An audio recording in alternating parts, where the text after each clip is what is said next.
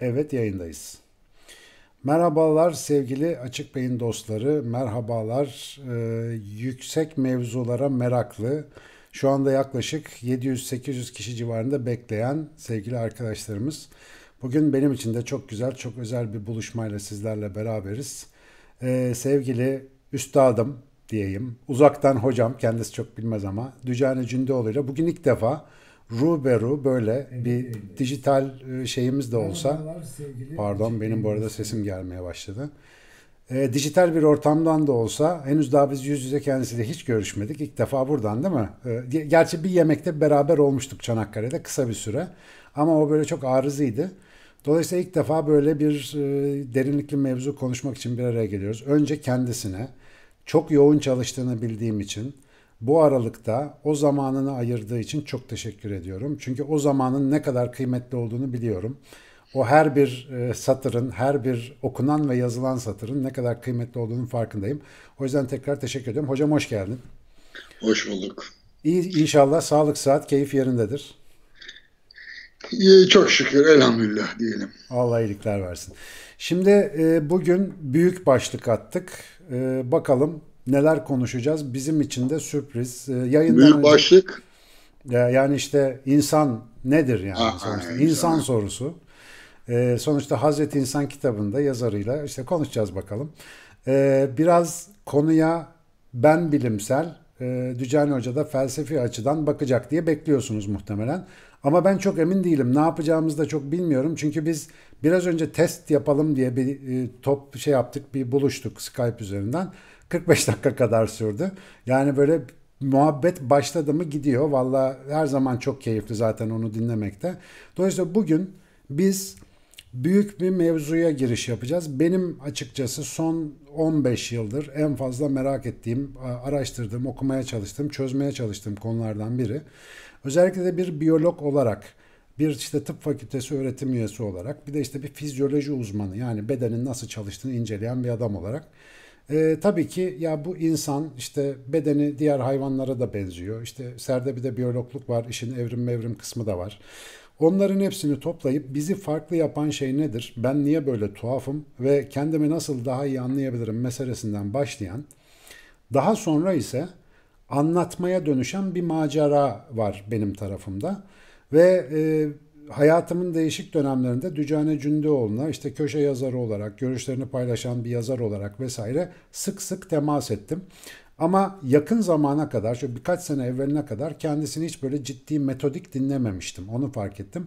Ne zaman ki benim bu insanın fabrika ayarları, evrim evrim meseleleri beni de bir tartışma ortamının içine çekti. O zaman şöyle bir Can Smith'i arar gibi etrafa bakarken beni ilk bu işlere başlatan makalenin yazarına tekrar gözüm çarptı. Nedir o makale? Bu arada onu da söyleyeyim. Yıllar evvel, hocam senesi kaçtı o Adem'den mi Havva'dan mı yoksa Enses'ten mi makalesinin? Sanıyorum 2019. Ya tam ben de emin değilim. 2009 gibi.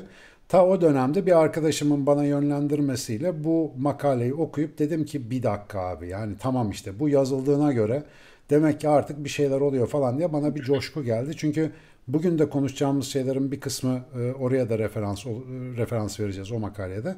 Ve benim aslında e, hani zihinsel dönüşümde önemli önemli pay sahibi cesur bir düşünürle bugün karşı karşıyayız. Ve insanın ne olduğunu anlama konusunda elimizde ne araçlar var biraz onları masaya dökeceğiz. Ve Dücani Hoca'ya da ben arada bir işte böyle pas atarak, ondan pas alarak bugün böyle bir karşılıklı tam tabiri yerindeyse benim niyetim bugün buraya gelirken sohbeti canan gerçekleştirmek. Yani soyadım olduğu için demiyorum ama gerçekten hani gönülden sevdiğim böyle çabasını uzaktan kendimce böyle hayranlıkla izlediğim bir insanla böyle göz göze karşı karşıya ve Haziran'ın karşısında konuşabilmek gerçekten büyük bir lütuf. O yüzden tekrar teşekkür ederim hocam. Ben e, biliyorsunuz sizle de uzun uzun arada telefonda falan yaptığımız konuşmalarda ben de sizin bu aralar insanın dik durması, insan olması vesaire konularıyla ilgili hem derslerinizi takip ediyoruz internetten hem de bu konularla çok kafa yorduğunuzu biliyoruz. İnsan nedir sorusunun bizdeki muammalık düzeyine bakınca önce şunu sormak isterim. Bizim elimizde yeterli araç var mı? Felsefi ya da bilimsel olarak bizi nerede görüyorsunuz? Ben özellikle felsefi bakış açısından şu andaki bu soruyu sorma olgunluğumuzu çok merak ediyorum. Yani doğru yerden mi soruyoruz, doğru yerden mi bakıyoruz, neye ihtiyacımız var? Bir de benim konuşmalarıma 3 aşağı 5 yukarı aşinasınız. Biraz da muhabbetin ettik. Benim de arada hatalarımı söylerseniz felsefi olarak mesela ben onlardan da biraz istifade etmek istiyorum. Orada bir sizle bir muhabbet etmek istiyorum. Buyurun sözün üstadına bir açılış bırakalım. Şöyle. Çok zarifsin.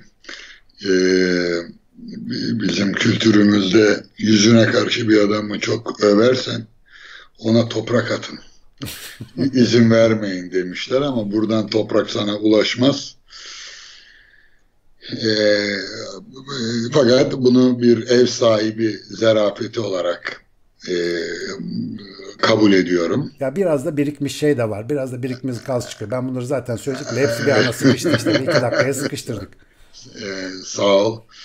E, şimdi e, biz şöyle konuştuk ama onu e,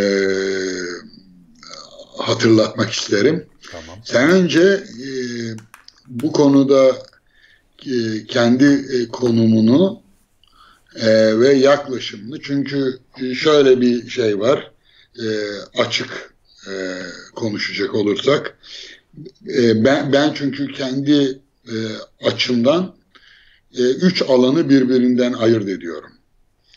E, bunları da tanımlıyorum başkalarınca da paylaşıldığını görmekten mutlu oluyorum. Ee, bilim, felsefe ve din. Daha evvel yani bir iki asır evvel line kadar felsefe ile bilimi ayıramazdık. Ee, ama günümüzde felsefe ile bilimi ayırıyoruz. Yani mitostan logosa diyemiyoruz. Çünkü logos felsefe midir? Felsefenin logosu mu? Bilimin logosu mu? E, problemi var. E, mitos diyelim ki dinin payına düşüyor olsun. Din, bilim ve felsefe. Şimdi e, bunu hatırlatmak isterim çünkü yani ben dizgesel düşünüyorum. Dolayısıyla dizgemle ilgili bir iki ipucu vereceğim. Böylelikle hem yapabilirsem sizin pozisyonunuzu e, açığa çıkarmaya çalışacağım. Hem kendi pozisyonumu. Nedir o? E, bilim açıklar. Aç, açıklamak ne demektir? Açıklamak e, olguları bir neden sonuç dizgesine yerleştirmek demektir. Yani il, e, tekil olguları e, tümel ilkelerin altına getirmek demektir. Ee, Aristotelesçi e, neden nedenselliğe göre açıklasaydım dört tür neden vardır. Yani bizi izleyenler bağışlasın böyle ara bilgiler vermek zorundayım. Maddi neden, e, suri neden, fail neden ve gayi neden. Yani nedir bu? Bir masanın e, neden yapıldığını sorarsak maddesini sorarız. Deriz ki ahşaptan, tahtadan bir masa, demirden bir masa. Onun e, iskemleden ayıran tarafı masa formudur. O formel neden, suri neden, biçimsel neden. Birincisi maddi neden dedik, özdeksel neden. Peki bunu kim yaptı? Bir marangoz yaptı. Buna fail neden diyoruz. E peki niye yaptı? İşte yemek masasıysa üzerinde yemek yiyelim diye, çalışma masasıysa üzerinde çalışalım diye. Bu da amaç. Gayi neden. Şimdi e, bilim açıklar dediğimde şunu kastediyorum. Bilim asla faille ve gaye ile ilgilenmez. Bilim e, maddi nedenle ve formel nedenle ilgilenir. Yani işin nasılıyla ilgilenir açıklamakla kastettiğim bu. Yağmur yağıyor. Nasıl yağıyor? E, bilim bunu açıklar. Ama rahmet yağıyor dediğimizde e, ya da e, annem ağlıyor dediğimde annemin nasıl ağladığını bilim açıklar. Ama anam ağlıyor dersem e, bu bilim e, bu metaforu, bu deyimi e, tabiri caizse açıklayamaz. E, din ne yapar? Dinse doğrudan fail ve amaca yönelir. Yani mesela evreni e, bir kozmos olarak düzenli bir işleyişe sahip bir entite olarak kabul eder. Ona bilinçli bir öznenin yönetiminde gerçekleştiğini varsayar. E, peki nasıl olur bu iş? Ondan anlamaz. E, o, o dolayısıyla açıklayamaz onu. Yani yağmur nasıl yağıyor? E, bilim bunu açıklayamaz. Kur'an, İncil, Tevrat bunu açıklayamaz. Yeteneği buna izin vermez. Amacı Ama, da bu değildir galiba değil mi? Yani böyle bir amacı da yok açıklamak gibi. Var mı? E, şöyle dine din nereden baktığına bağlı. Ulemaya sorsan ulema e, bu kadar büyük bir alanı boş bırak bıraka bu iktidarı insana verebilir mi? Yani Galile'yi e, niye yargıladı kilise? Bruno'yu niye yaktı?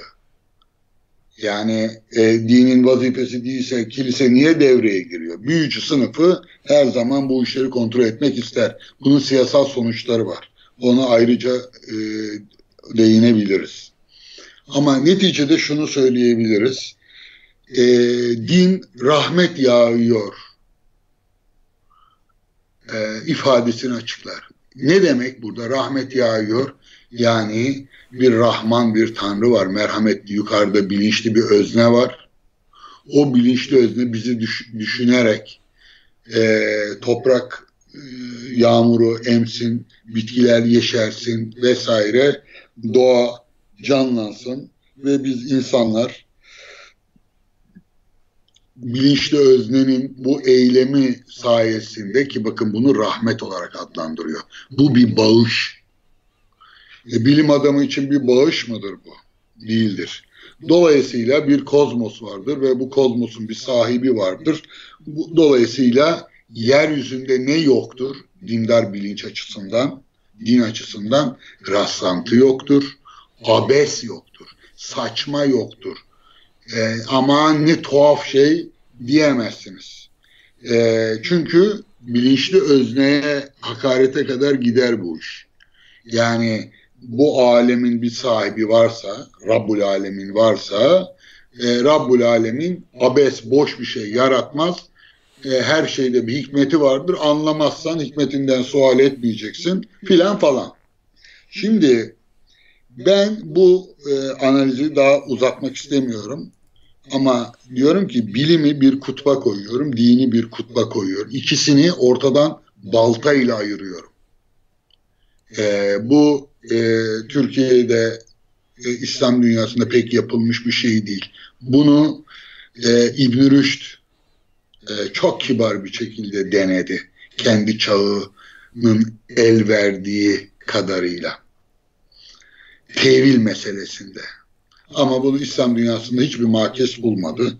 Sadece o dönemin e, İbn Teymiyeler filan bundan memnun oldu. Çünkü o şunu söyledi İbn Rüşd. Dedi ki e, Kur'an'ı, kutsal metni bilimsel verilere göre e, değerlendirmek, yorumlamak e, saçmadır. Kutsal kitaba göre Allah nerededir? Göktedir. Menfis sema. Tamam o göktedir. Zaten bütün dinlere göre e, bütün tarih boyunca, bütün inanışlara göre e, Tanrı göktedir. Dolayısıyla gökteyse gökte. Bunu akıl ussal olarak e, çözümleyip e, gökteyse yer tutuyor. Yer tutuyorsa cisimdir, cisimse filan. Bu, bu oralara gitmeye Allah'ın eli mi var? Vardır eli. Ya ama eli varsa kolu var, kolu varsa cisimdir filan. İbn-i Rüşd dedi ki biz oraya karışmayız. Bakın bu çok önemli. Bunu ne sünni ulema ne mutezili ulema yapmadı. Ee, hepsi uzlaştırmaya çalıştı. Ee, yani e, Kur'an'da saçma görünen, akla ters görünen ne varsa bunları çağın bilgisinin el verdiğince yani işte Sinan Canan diyelim ki biyoloji okumuş, dindar bir bilinç. E, e, o öğrendiği, üniversitede öğrendiği ve öğrettiği bilgilerle inandığı kutsal kitap arasında bir e, şey var. Bu e, biz genelde e, Türkiye'nin öznel koşullarından dolayı hep hukuki ayetler, hırsızın el kesmesi, kadının dövülmesi, mirasın dağıtılması gibi hukuk konusunda ele alınıyor. Şey tartışılmıyor mesela Kur'an'da yer alan doğa görüşünün eleştirisi yapılmıyor. Şimdi ben tam orada bir şey söyleyeceğim. Şimdi benim e, aslında aynı fikirde olduğumuzu zannettiğim ama ara ara sizin konuşmalarınızda sanki bu fikre mesafeli olduğunuz izlenimi de veren sözlerinizi yakaladığım bir yer var. O da şu. Ben evrim biyolojisiyle özel alan olarak uğraşan biri olarak mesela şöyle açıklıyorum insanı. Bugünkü bilim dünyası nasıl açıklıyorsa ben bu açıklamayı benimsiyorum. Nedir o? 3,5 milyar yıllık canlılık tarihinin bugüne kadar gelen kesintisiz bir evrimsel sürecinin doğal sonuçlarından birisi de Homo sapiens sapiens dediğimiz bizim mensup olduğumuz türdür. Ve bu tür primatlar diye bir takımın Homo diye bir cinsinin bir üyesidir. Nedir primatlar? Diğer dünyadaki işte insansı maymunların falan filan hepsinin ait olduğu bir gruptur. Bu grupta tarihte bütün maymunlara falan da atalık etmiş bir ortak atanın torunlarıdır. O ortak atada geriye doğru takip edildiğinde tek bir hücreye kadar varan kesintisiz bir zincirdir. Şimdi bu zincir içerisinde insanı yerleştirmek bilimsel olarak son derece kolay ve dünyadaki hemen herkesin incelediği zaman aynı resmi görebileceği, oldukça da elimizde çok fazla kanıtı bulunan bir tablodur. Şimdi bu tabloyu biz sonuçta pozitif bilimler içerisinde eğitim veren insanlar olarak anlatıyoruz. Diyoruz ki insanın işte diğer canlıların evrimi şöyledir, evrimsel biyolojinin kuralları, işte Darwin bunun ilk şeylerini koymuştur falan filan diye. İşte biraz da tarihsel bilgisiyle beraber var olan mekanizmayı anlatıyoruz.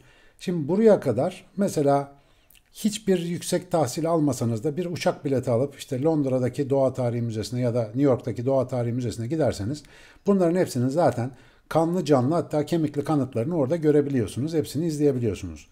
Herhangi bir beis yok bu konuda. Fakat ne zaman ki bu konu bir dindar bilinçle karşılaşıyor, bir e, dindar bir bakış açısıyla karşılaşıyor, bazen, her zaman değil bazen Büyük bir muhalefet doğuyor. Muhalefetin en önemli sebebi de insan bu halkanın öyle bir ürünü olamaz. Sebep işte bu açıkça yazıyor çamurdan yarattı, açıkça yazıyor cennetten kovdu, işte ruhundan üfledi vesaire gibi orada bir takım anlatılar var.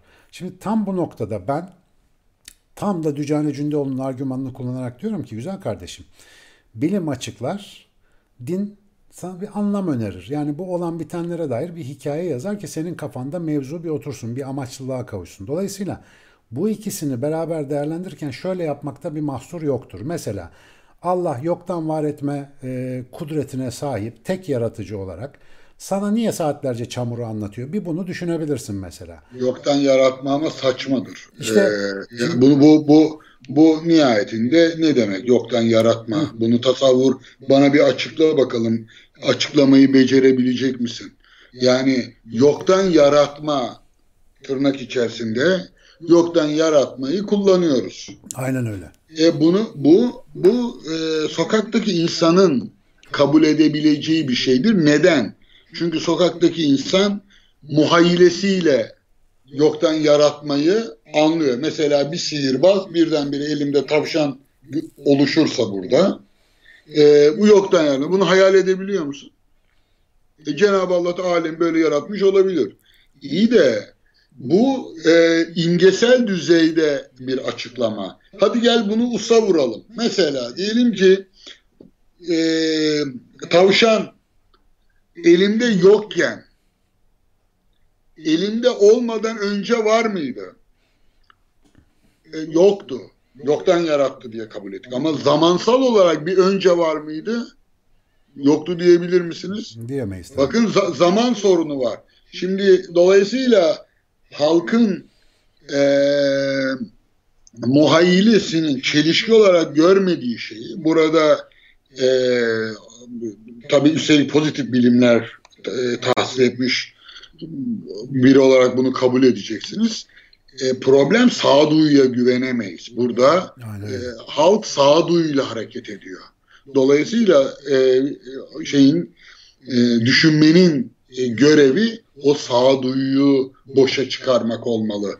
Fakat bu boşa çıkarma işlemini anlatmayı de, deneseniz muhataplarınız anlayacak mı? İşte ben bugün o zor iş için buradayım aslında. Dedim ön hazırlıkta. Ben yöntem çalacağım bugün. Yani çalacağım yöntem şu. Yani akla karayı seçiyorum. Yemin ediyorum böyle sırtıma bazen isilik basıyor bu konuları anlatırken. Yani o biraz önce söylediğim şey. Diyorum ki madem böyle poh diye bir yaratılışa inanıyorsun. Yani madem kün fe yekünü böyle bir anda zınk diye materyal, materyalize olmak gibi algılıyorsun. O zaman şunu bir düşünelim. Yani bir çamur anlatılıyor. Bir ana babadan, sudan, işte nütfeden, bir nefisten böyle bir sürü bir şeyler anlatıyor. Şimdi Biraz bur buradan buradan bur buradan buradan bu çıkmaz yol. Bu, bu işte niye çıkmaz yani, mesela onu konuşalım. E, e, ne, neden çıkmaz yol? Çünkü bir kere sana diyecek ki oradaki çamur değil. Sen orada kullanılan Arapça kelimeyi biliyor musun? Onun 20 tane anlamı var. evet, ee, orada toprak dedin arz mı geçiyor, turap mı geçiyor, turap geçiyorsa işte fiil anlamı geçiyor, efendim söyleyeyim şey sıfat mı, hangi türdense sıfatı müşebbehe mi, e, mübalağalı ismi fail mi filan bir, bir sürü şey molla kasımlık yapacak. E, mollalık yaparak ayını çatlatıp çatlatmadığını merak edecek filan. Çünkü din din e, asırlarca bu tür eleştirilere karşı nicelerini gördüğü için bu konuda hani bir tabir vardır şerbetli diye. Dolayısıyla bu şeyi halk düzeyinde baş edemezsiniz. Ee, bu doğru da değil. Bence edebe de uygun değil. Yani Kur'an'ın filan ayeti, ayetinin hangi anlama geldiğini e, uzun uzun açıklayarak e, şey yaptığında mutlaka bir puta e, çarpmak zorunda kalacaksınız. Ben Yıllarca bunu yaşadım. Yani bunu dedim bir dakika İmam Gazali öyle demiyor ki diyecek. Ama böyle diyor ama Said Nursi Hazretleri filan mektubatta diyor ki diyecek. Ya arkadaş ne desen bir yere çarpacaksın. Yani e, neden? Çünkü mukallitlerle yani düşünce ile değil otoriteye dayanarak işlem yapan bir zeka ile baş edilemez. Orada ne yapılabilir? Hı. Sufilerin yaptığı yapılır. Gel evladım sana bak ben bunu çok yaptım zamanında. Bir hikaye anlatayım. Bir gün yaşlı bir adam yolda gidiyormuş deyip ya şiir okuyacaksınız ya kıssa anlatacaksınız. Yani konuyu saptırmak zorundasınız. Ve bu takdirde ikna da olurlar. Yani işin kötü tarafı ee, yani bunlar zamanında hakikaten çok yazılmış konular. Farabi'yi özellikle İhsa-i Ulum Risalesini bilimler sınıflandırmasına ilişkin e, bir risaledir. Latince'ye de e, iki kez çevrilmiştir. İkisi de e, elimizdedir. Hatta gösterebilirim arkamda. Yani kütüphanede bir yerde olması lazım. Eee akıl yürütme biçimlerini tartışır mantık bölümünde Farabi. Ee, yani mesela genel kanıları konuşmak.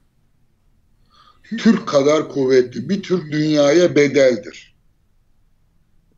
Şimdi bir bilim adamı olarak hadi bu bunun hakkında konuşun. Ya seni çarmıha gelirler ya. Böyle, böyle bir şey. Ya aşağı hemen konuyu değiştireceksin. Aynen öyle. Yani niye? Çünkü bu hem senin işin değil e, hem de e, bu milletin bütün yüksek şeyleri bir arada milli, milli birlik ve beraberlikteki bütün duyguları bu tür e, önermeler, genel kanılar üzerinde yükseliyor ve küçücük çocukken çocukluktan itibaren bunlar yükleniyor. Dolayısıyla düşünce adamının işi bu önermeleri boşa çıkarmak değildir e, bu önermeler genel kanıdır ve bildiğimiz anlamda apodeiktik hiç, hiçbir kesinlik içermediği halde. Yani Almanya'da bir Alman dünyaya bedeldir, Türkiye'de bir Türk bütün dünyaya bedeldir ve hepsi de doğrudur. Nasrettin Hoca gibi sen de haklısın evladım, sen de haklısın demen lazım. Çünkü nedir? Bunlar ikna iknai önermelerdir. İknai önermeleri çürütemezsiniz. Evet. Bir istisna, bir istisna. Genellemedir çünkü adı üstünde. Genel kanılardır ve genel kanılar çürütülemez. Tüme varım yöntemiyle bir takım gramer, dil ve gramer e, işlemleri yaparak bunları çürütemezsiniz. İkincisi e, ki Farabi atıp yapmamın nedeni oydu. E, şi, şi, e, şiirsel sözler. Şimdi e, ben geçen konuşmalarımdan birinde şairlerde düşünce ve duygu ilişkisine dair bir iki söz söyledim. Dedim ki e, şairlerin dedim duygu dünyası çok güçlüdür ama düşünce dünyası sanıldığın aksine çok zayıftır. O yüzden şairler dogmatik olurlar. Yani belli bir ideolojiye sahip olan şairden korkacaksın. Canını okur adam. Yani bir de hiciv ettiğini düşünün. Ee, yani diline düşer. O yüzden sultanlar şairlere iki kez atıp o tamam plan deyip onları e, şey yaparlardı eskiden. E, çünkü dilin gücüyle baş edilemez. Ama buna mukabil duyguları çok güçlü olduğu için dün nefret ettikleri adam ama bugün taparlar ya da taptıkları adamdan nefret edebilirler dedim. Fakat bilim adamları da bunun aksine düşüncelerini sıklıkla değiştirdikleri için düşüncelerinde sabit değillerdir ama duygularında çok sabittirler dedim.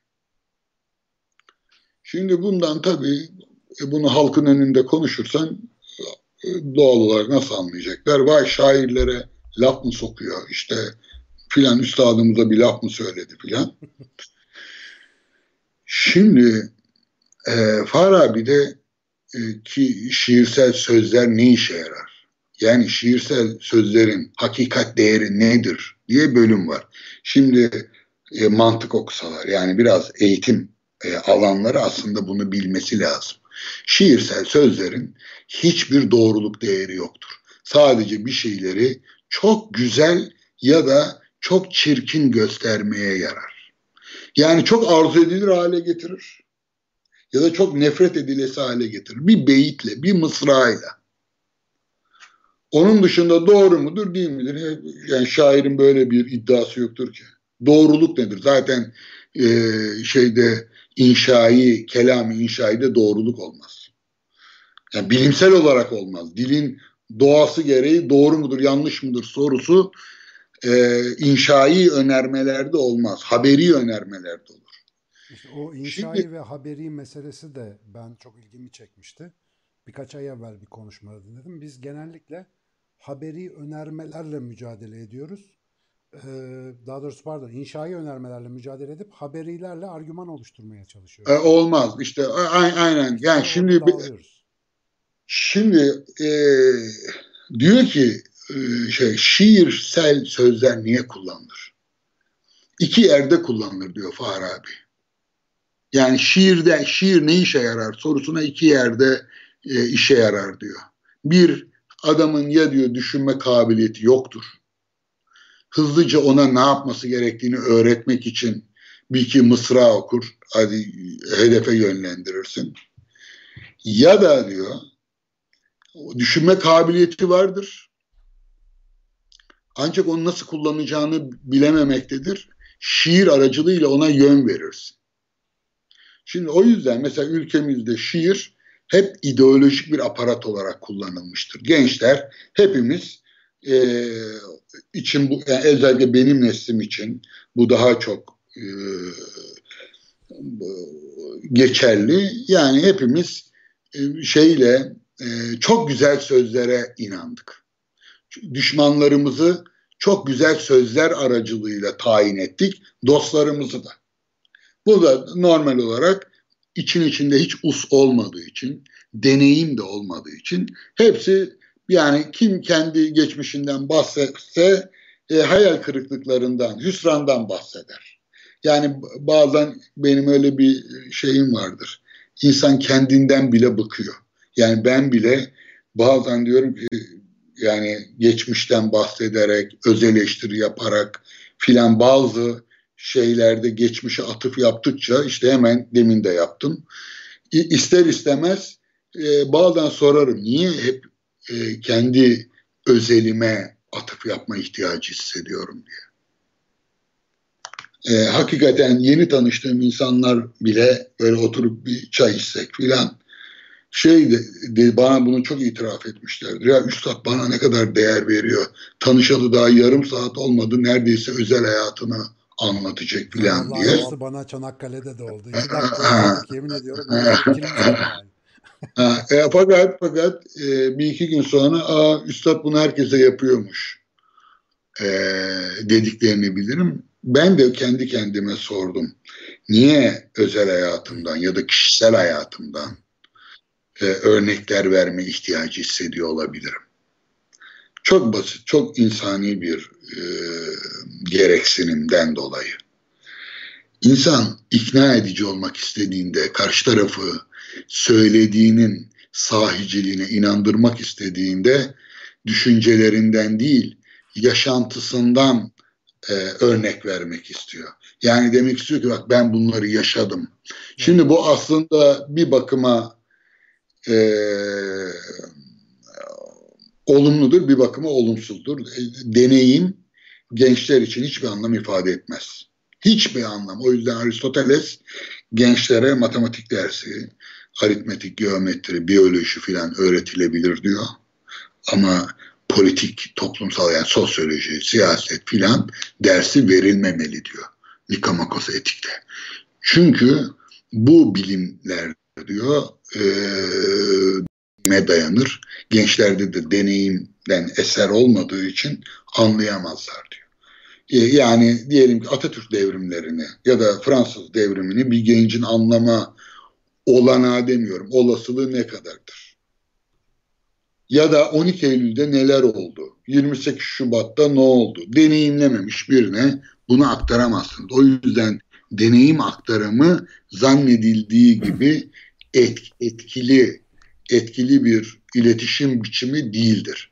Şimdi e, tekrar izin verirsen e, bu açıklama meselesine geri dönmek istiyorum. E,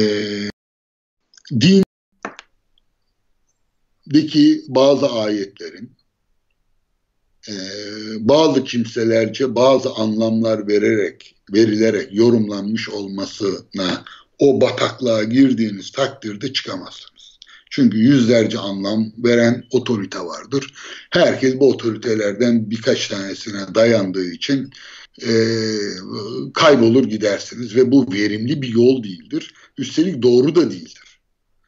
E, ben e, en baştaki e, yani şunu düşünerek nasıl olsa bu video haline aldığında bunu döndürerek tekrar başa sararak izleme olanağı olacağı için izleyicilerin tekrar en baştaki tablomu tamamlamak istiyorum. Çünkü orayı tamamlarsak e, çok az bir kısmı kalmıştı. Bu e, son e, sorunuza da yanıt vermiş olacağım. Nedir o? E, bilim açıklar demiştim. E, özdeksel ve biçimsel nedenler aracılığıyla Aristotelesçi bir terminoloji kullanıyorum. E, şeyde dinde e, fail neden ve amaçsal nedene, final nedene e, dayanarak anlamlandırır demiştim. Şimdi burada kullandığım şey anlamlandırma. Bilim anlamlandıramaz. Bakın e, anlam vermeyle, anlamlandırmayla açıklamayı nasıl ayırt ediyorum? Açıklama e, olguyu kendi tekilliği içerisinde gözlemeyi, takip etmeyi gerektiriyor. Ve her zaman tüme varımsal, doğrusal bir ilişkidir. Dolayısıyla hiçbir zaman tüm yoktur. Elde bir tüm yoktur. Ee, sadece eskilerin teraküm dediği birikim vardır. Yani birikmiş bilgiler vardır. O bilgilerle sürekli hesaplaşa hesaplaşa bilim adamları kendi işte e, bu e, doğa bilimleriyle sosyal bilimlerde farklılaşmakla birlikte Neticede bilim dediğimiz şey insanlığın e, bilincinin tarihidir aynı zamanda. E, bir kavramlar tarihidir. Felsefeyi dinden de ayır, ayırt ediyorum, bilimden de.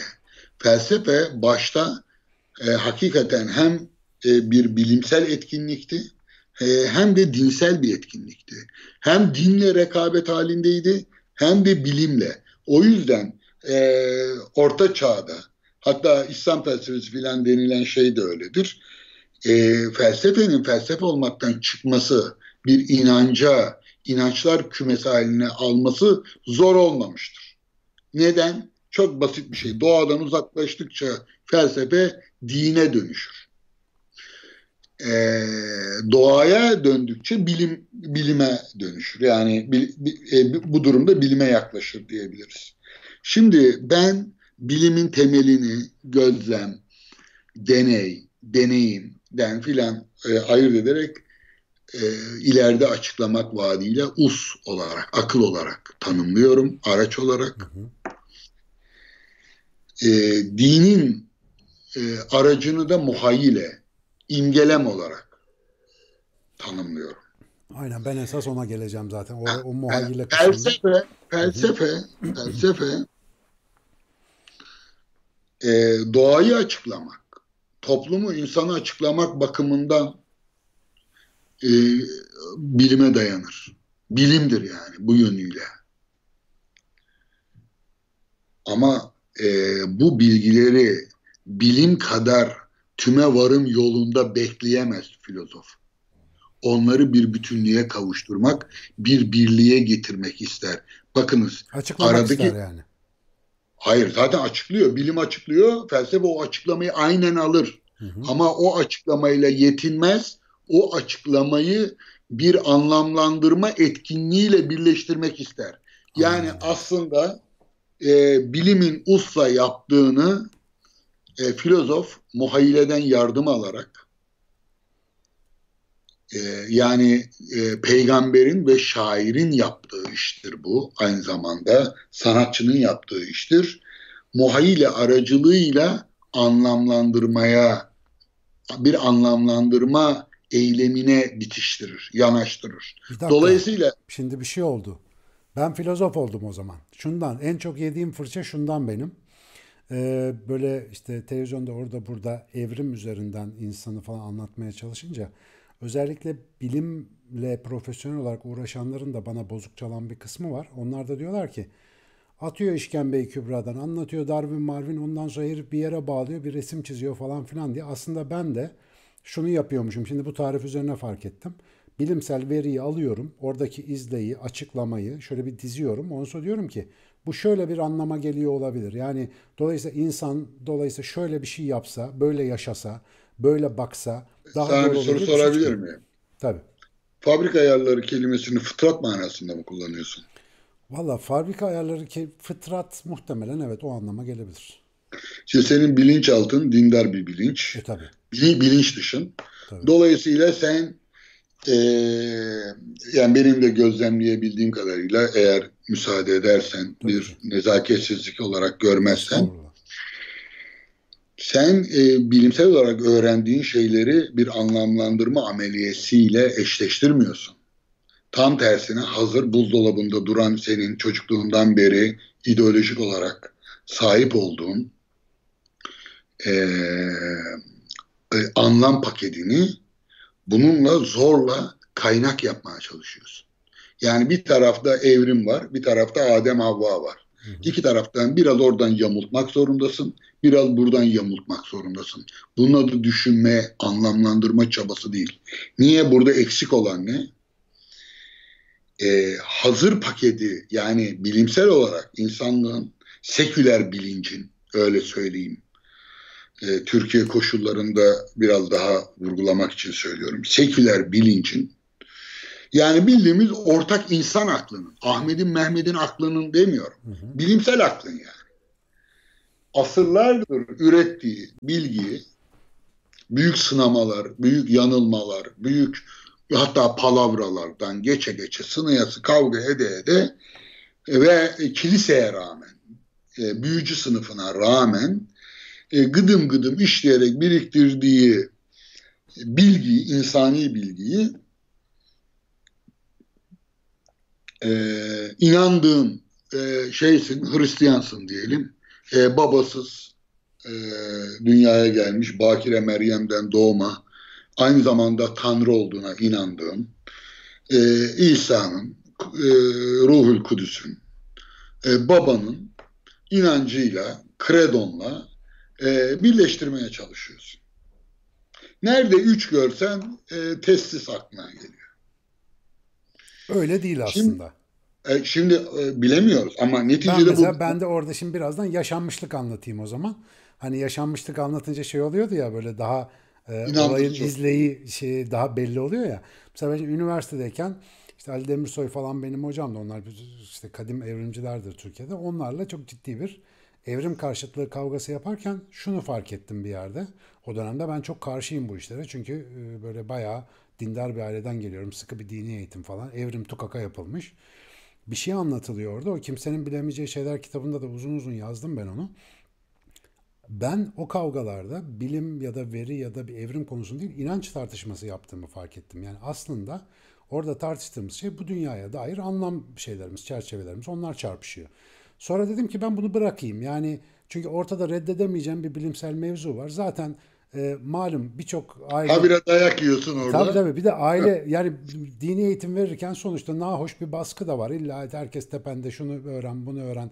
Devamlı bir günah sultası falan. Bir ara düşündüğüm bazı Allah ne güzel dedim yani ateist mateist olsak böyle serbest sal çayıra mevlam kayıra güzel de bir sistem olur. Zaten ortada buz gibi de bilim var. Bu inançların hepsiyle çelişiyor falan filan. Ben ondan sonra o, o yani evrim karşıtlığı dönemindeki argüman toplamam sırasında gözümden özellikle kaçırdığım meseleleri tekrar gündemime almam gerekti. O da yani sadece bilim cari olduğu zaman değil, bilimden önce, bu modern bilimden önce işte bu tabiata bakıp da tabiat gözlemi yapan herkesin Anaximender'den şeye kadar işte o şimdi o isimleri vermeyeyim orada tufaya düşme şansım çok ama İbn Miskevehi bilmem nesi ya onlar bilim öncesi zamanda tabiata bakıp böyle bir sıralı oluş, işte şecere-i hilkat, yaratılış ağacı falan filan diyen birileri var orada. Ve şunu fark ediyorum. Ne zaman Ama önemli değil Anadolu'da Anadolu'da herhangi bir köylü çiftçi aileye gitsen İbn Miskeve'nin söylediklerini sana söyler. E tabii işte onu diyeceğim. Yani ya, bir bitkinin bir, bir evrimin e, en gözlemlenmesi en kolay şey evrimdir yani. Aynen öyle. Mi? İşte esas esas orayı vurgulayacağım. Daha sonra da böyle tabiatta yaşayan yani dediğiniz gibi işte bir köy yerinde bilmem ne büyümüş insanların bu mantaliteyle bir sorunu olmadığını ve aynı zamanda gayet dindar falan da insanlar olduklarını görünce bir dakika dedim ya burada bir çelişki olmayabilir. Ve olaya bir başka açıdan bakmaya çalıştım. Şimdi şöyle bir şey var. Bir insan bir dini inancı niye tercih eder? Yani böyle içine bir şey mi doğar, gökten bir şey mi? Yok yani bir anlam çerçevesi makul gelir, takılırsın gibi geliyor bana. Ama ama sizinki e, benimki de, de aynı e, hiç kuşkusuz. İnanç sorunu değil. E, yani siz sizin evrime karşı çıkan şey inançlı biri olmanız değil. Değil tabii ideolojik bir Hayır. Pozisyon. Yok inançların yani İslam inancı diyelim. Hı hı. İslam inancından dolayı evrim düşüncesine karşı çıkmıyorsunuz. Siz çağınızda bir takım çevrelerde üretilmiş İslam düşüncesi aracılığıyla bilimsel düşünce, evrim düşüncesine karşı çıkıyorsunuz. Yüzde yüz Yani yani yoksa babaannenizin e,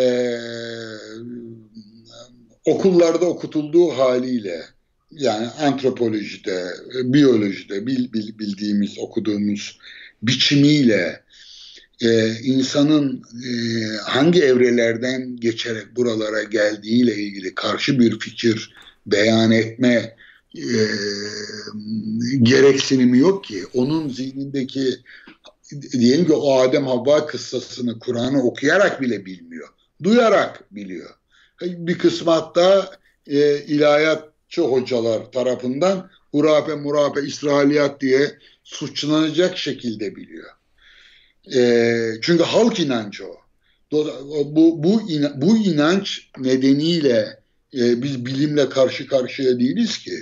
Tam tersine benim e, kanaatim bilim adına e, yani inanç adına bilime karşı e, geliştirilen savunma yöntemleri var. Bizi biz bir biçimde bu savunma yöntemlerini satın almış gençler olarak işte üniversiteye gidiyoruz, sokağa çıkıyoruz. Yani mesela ben e, ya İslamcı refleks diyebilir miyiz buna kısaca? İs, İslamcı demiyorum. Yani ben, ben öyle desem yani çok abes mi olur? Şöyle İslamcı dediğimizde ben diyebilirim İslamcılar. Çünkü e, İslamcılık e, benim için e, bir inanç meselesi değildi. Bir dünya görüşü meselesiydi. Evet. Hem politik e, çıktıları vardı. Yani bütün yaş bir yaşam biçimiydi. Şimdi e, e bir vereceğim örnek mesela Marx okumaları. Hadi geçtim Marx'tan. Marx biraz daha e, öcü bilinir. Ama e, şey e, Freud okumaları. E, en üzüldüğüm yani geçmişime bakıp e, bağlı şeyleri yeniden ele aldığımda e, çok kitap okuyan bir çocuktum. O yüzden yani e, Freud'u okumamak mümkün değildi. Okumadım aldım kitaplarını hem de külliyatını. Anlayabildiğim kadar, okuyabildiğim kadar daldım. Ama e, bana o dönemde sorsanız Adler mi, Jung mu, Freud mu? Ne, ne yanıt verirdim size? Jung. En karanlık olanı Jung olmasına rağmen. Çünkü Jung be, benim benim dünya görüşüme en az hasar vereniydi. Ee, diyeceksiniz ki peki Freud nasıl düşman oluyorsunuz? Herhangi bir şey yok ki. Doğal refleks olarak yani tabiri caizse ambiyans itibariyle Freud e, şimdi o tabiri söylemeyeyim ama bir dostumun şeyi e, Freud'un çözümlemeli... Söyleyelim ya burada rütük yok. e, çok ağır bir e, şey. Evet, tamam çok ağır e, e, yani e, Freud'un çözümlemeleri ni e, anlama şansımı e, kendi ellerimle yok ettiğimi fark ettim. Çünkü mesela şimdi bizi dinliyorlar. Eğer dinleyenler e, benden hoşlanmıyorlarsa e, benim e, söylediklerimi anlayamazlar. Yani beni anlamak istiyorlarsa beni sevmek zorundalar. Yorumlarda Neden? yorumlarda görüyorum. Şu anda aramızda bir kapışma bekleyen küçük bir kitle var orada. çok eğlenceli. Yandan da yorum akıyor bu arada. Ben çok eğleniyorum. Şimdi e, neden sevmeleri lazım? E, en azından nötr olmaları lazım.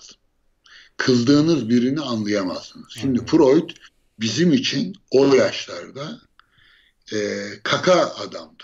Kötü adamdı. Erol Taş'tı. Marx Erol Taş'tı. Dolayısıyla istediğiniz kadar e, ülkenin en nadir zekalarından biri olun. Bu ön yargılarla Marx'ı, Freud'u nasıl anlayacaksınız? Sürekli onlarda bir açık aramaya çalışıyorsunuz. Sürekli bir açık aramaya ve onun söylediğini, onların söylediklerini yani neyin derdinde olduklarının ile bile temas kuramıyorsunuz. Darwin de Türk düşmanıymış zaten falan filan diye çıkarılan argümanlar. Vesaire. Ya şimdi düşünsene genç dindar bir çocuk üniversiteye gidiyor, biyoloji okuyor. Hocaları ona işte kitaplarda o, o dönemin bilimsel şeyi neyse paradigması o paradigma dolayımında bilgiler aktarıyorlar. Çocuk otomatik olarak kendi inançlarıyla o öğretilenler arasındaki çatlak, gerginlik arasında büyüyor. Ben o yüzden e, şey diyorum yani gerçeklikle bu denli e, sert bir çatışma insanları hasta eder. O yüzden dindar bilinç e, hastadır diyemem. Çok ağır bir ifade olur bu. Hastalanmaya ama, yatkındır ama. E, hastalanmaya yatkındır. Temsilcilerin önemli bir kısmı hastadır. Yani e, ben e, önemli bir kısmını şahsen tanıyorum. Şimdi e, hocam ben bir tıp e, fakültesi... Sosyal mesafeyi, sosyal mesafeyi e, korumadan e, yaklaşmayı önermem. e, neden bunu söylüyorum? e, herhangi bir tezif etmek, tahkir etmek için söylemiyorum. E, haşa böyle bir e, şey aklımın ucundan bile geçmez. Sadece inançlarını korumak konusunda kitlenmiş bir bilinç e, çok e, sıradan e, sözleri bile anlama hakkından vazgeçmiş demektir. O yüzden ideolojilerin genç beyinlere, genç dimağlara verdikleri, verdiği en büyük zarar nedir diye sorsalar, hakikati anlamak konusunda sahip olduğumuz insani yeteneklerden e, vazgeçmek zorunda. O yetenekleri atıl duruma e, düşürüyor ve bizi vazgeçmek zorunda bırakıyor. O bakımdan sizin e, üniversitede hocalarınızla yaşadığınız gerginlik esas itibariyle Kur'an'da yazan bilgiler, hadislerde yer alan rivayetler filan değildi. Onlar bir fabrika üzerinden üretilmiş olarak size ulaşıyordu ve e, okulda öğrendiklerinizle karşıtlık içinde sunuluyordu. Dolayısıyla e, belli bir yaşa geliyorsunuz, profesör oluyorsunuz, e, bilim adamı oluyorsunuz ama e, insan inançlarını kolay yıkamaz. İnançlarıyla düşüncelerini birbirine kaynak da yapamaz. O yüzden e, fırsat e, olursa e, konuşmak isterim. Bilimle dini e, uzlaştırmaya e, çalışmanın e, iki tane gerekçesi olabilir bana göre. Ya e, bilgi zayıflığı, e, zeka e, yetersizliği, yani mevzuyu kavrayamamak. Yani aptallık filan demiyorum. Mevzuyu kavramak konusunda e, bir yetersizlik olmalı. E, neden? Çünkü ortada iki tane birbirine benzemez iki kutup var. Biri bilim, adam gibi bilimi tahsil edeceksiniz. O hiç kolay bir şey değil. Öyle sızıntı dergisi, zafer dergisi okumakla olmaz o işler. E, ikincisi dini tahsil edeceksiniz. Yani din de öyle evet. bir iki tane ayet hadis bir Kur'an meali karıştırmakla olmaz. Şimdi bu iki dünya iki kutba da hakim olacaksınız ve sonra öyle bir e, işte abrakadabra yapacaksınız ki bu iki kutbu yan yana getireceksiniz. Bu bence imkansızdır. Dolayısıyla e, zeka yetersizliği dediğim bu. Ya da ikincisi ki Türkiye'de şu anda bu çok yaygın. Batı'da Hristiyanlar bunu yapıyor. Amerika'da filan çok yaygın biliyorum. E, ahlaksız olmanız gerekir. Yani siz de anlattıklarınızın palavra olduğunu bilirsiniz.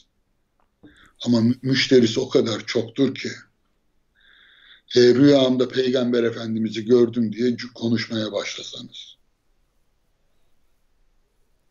Yani denemesi bedava. Yani dün akşam Efendimiz'i rüyamda gördüm diye konuşmanın yönünü bir değiştirin bakın ne oluyor. Şimdi dolayısıyla iyi vakıf olmadığınız, nüfuz etmediğiniz bir din var bir tarafta. Bir de tam kuşatamadığınız bir bilim var. Ben bunun Çünkü, dışında görüyorum kendimi. Biraz da ben orada şey yapacağım şimdi. Buyur. Şimdi şöyle bir durum var. Ee, benim kendimi bildim bileli aldığım din terbiyesi tamam standart ehli sünnet ekolü içerisinde ama yani bunun içerisinde muhtemelen birkaç şanslı denk gelmeyle hala görüştüğüm, diyaloğumun sürdüğü tuhaf insanlarla ben karşılaştım. Onlar her zaman mesela dedemin rahmetli bana öğrettiği temel bir hep ilimle ilgili olmuştur. Yani böyle bir ilim, ilim, ilim, ilim ne dediğini bilmiyordum ama devamlı işte Allah'ım ilmimi arttır, faydası ilimden muhafaza eyle, işte ilmiyle amel edenlerden eyle diye bir duayı devamlı tekrarlatırdı bize mesela. Ve sürekli böyle bir alim olmak, bilmek, okumak, araştırmak, vırsıt öyle bir kültür içinde geliyorsunuz. Şimdi bunu yaparken de karşınıza bilim tesadüfen çıkmıyor. Yani şöyle bir görev aşkıyla ben hatırlıyorum. Ta lisedeyken mesela biyoloji dinlerken benim bunu anlamam gerekiyor. Hani bu Allah'ın işi diye bakıyorsunuz. Şimdi bu sizin küçüklük sanrılarınız, yerleştirilmiş bilmemleriniz olabilir. Ama şu anda gelinen durumda şöyle bir şey var. İnkar edemediğim bir, bir armoni duyuyor kulağım. İnkar edemediğim bir armoni var ortada. Nedir o armoni? Bu mistifikasyona başlamışsınız. Tabii tabii. Yani işte zaten Alan de Botton'ın Ateistler için Din kitabından alıntı bu. Diyor ki sizde acık e, preaching yapın, vaaz verin de diyor acık kalpleri oynatın diyor. Hep böyle lecture lecture gitmez bu falan. Ben biraz da oradan örnek aldım. Şimdi o armoni bana şunu diyor. E, bu evreni yaratan bir şeye inanıyorsunuz işte bir Allah'a inanıyorsun. Onun kitabı işte habire yaratılışa falan atıf yapıyordu. Küçüklüğünden beri sen bunları duyuyorsun. Şimdi kucağında yaratılışla ilgili meseleye zamanın e, zihni içerisinde en iyi cevap verebilen bir meselenin uzmanı olmuşsun. E, dolayısıyla bu ikisi arasında bir çelişki var mı yok mu bir araştır bakalım diye yaklaşık geçmiş 15 sene böyle geçiyor. Ben baya baya oturdum kendimce okudum notlarım orada bir sürü defterler mefterler şeyi arıyorum devamlı. Hani Darwin'in teorisini çökertmeye çalışanlar habire teorik antitezler yazıp sınamaya çalışıyorlar ya 160 senedir. Ben de onun gibi ya acaba bu inancımla bu bilimim arasında hani bir ciddi bir tenakus var mı? Şöyle çok basit bir şekilde çözülüyor. Yani din kitabı ben mesela işte Dücane Cündeoğlu'ndan burada faydalanıyorum. Diyor ki dinin görevi şey değildir diyor. E, açıklamak değildir size. Adım adım anlatmaz ama bir anlam verir diyor. Dönüp bakıyorum. Çamur mamur hikayesi hakikaten benim burada öğrendiğim şeye çok enteresan bir anlam veriyor. Ve benim derdim bunu anlatmak da değil işin enteresanı. Ben içimde tatmin olurken bu anlamla ve bu gazla evrimi mesela evrimsel psikoloji dersini ilk defa Türkiye'de açan birisi olarak Üsküdar Üniversitesi'nde bu dersi anlatırken coşuyorum, taşıyorum ve karşıma gelip benimle aynı ismi taşıyan bir inanç geliyor. Diyor ki bu inanca göre bu böyle değil. Diyor ki kardeş bir dakika ben de aynı inanca, sahibim ve benim için öyle bir sorun yok. Burada hemen sanki Kur'an'dan evrim çıkarıyormuş gibi bir pozisyona giriyorsunuz. Halbuki evrimi anlattığınız zaman zaten ben diyorum ki yani sen her şeye kadir bir yaratıcıya inanıyorsan evrende sebep sonuç zincirleriyle yaratmış belli ki işte sünnetimde değişiklik bulamazsın falan diye de vermiş garantisini. E takıl burada ne bulursan bilimsel olarak zaten onun işidir. Çok kafanı yorma. Sen gene ibadetine, taatine ne yapıyorsan devam et. Ama şu bilimsel bilgiyi böyle inançlarına göre bükmeye çalışma. Şimdi benim en çok uzak durmaya çalıştığım şey yetersiz olduğum konuda konuşmaya çalışmak. Yani mesela bilim şey Kur'an'dan hiçbir zaman işte hukukta şöyledir artık hırsızın eli bilmem ne olmaz falan diye bir hüküm çıkarmak benim işim değil, benim yetki alanım da değil ama yaratılış, biyoloji bilmem ne söz konusu olduğunda yani Dücane Cündeoğlu kadar belki olmasa da çok uzun bir zamandır hakikaten gece rüyalara girecek kadar ilgilenmiş bir insan olarak ya diyorum ki abi bunun bir başka açıklaması daha olabilir. Yani bu mesele aynı kafada, aynı zihin içerisinde beraber bulunabilir. Bunun birbirini dışlaması gerekmiyor. Çünkü aynen Dücane Hoca'nın dediği gibi iki farklı alandan yakılmış projektörler gibi bunlar yani. Birisi açıklama, birisi anlamlandırma alanı. E dolayısıyla şey örneği çok hoşuma gidiyor mesela. Çok o kadar çok kullandım ki aydınlatma ve ısıtma.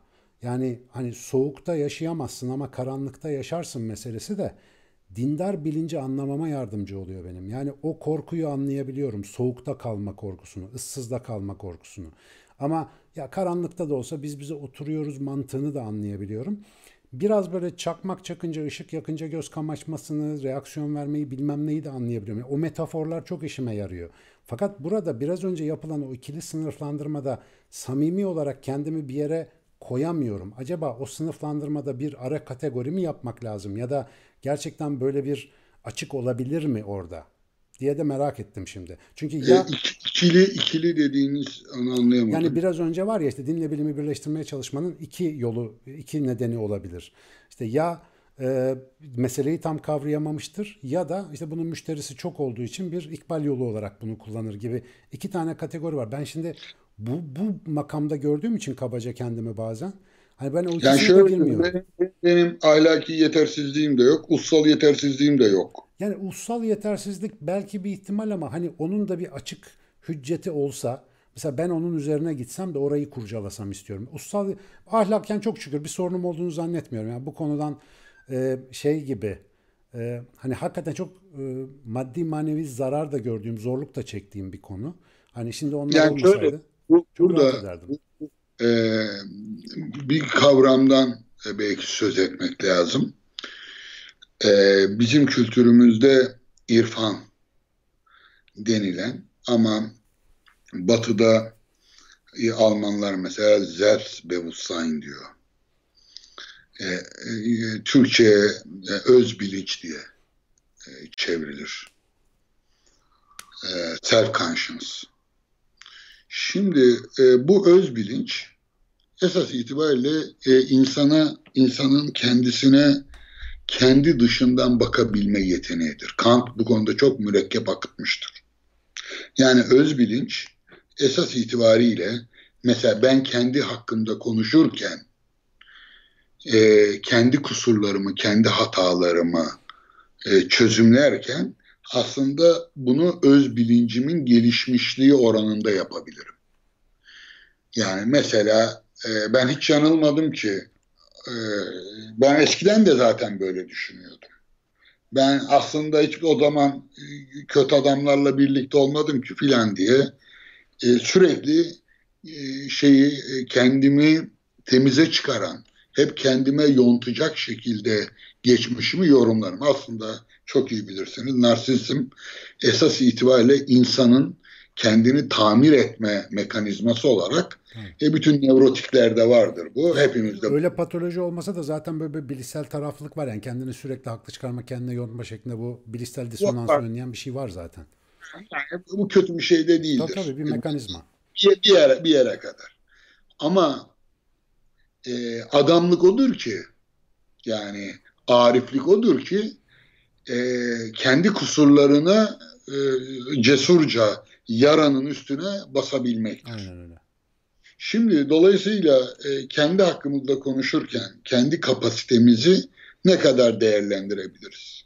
Yani bana sorsanız ahlaki yetersizliğiniz var mı? Veya ahlaki olarak kendinizi nasıl hissediyorsunuz filan diye.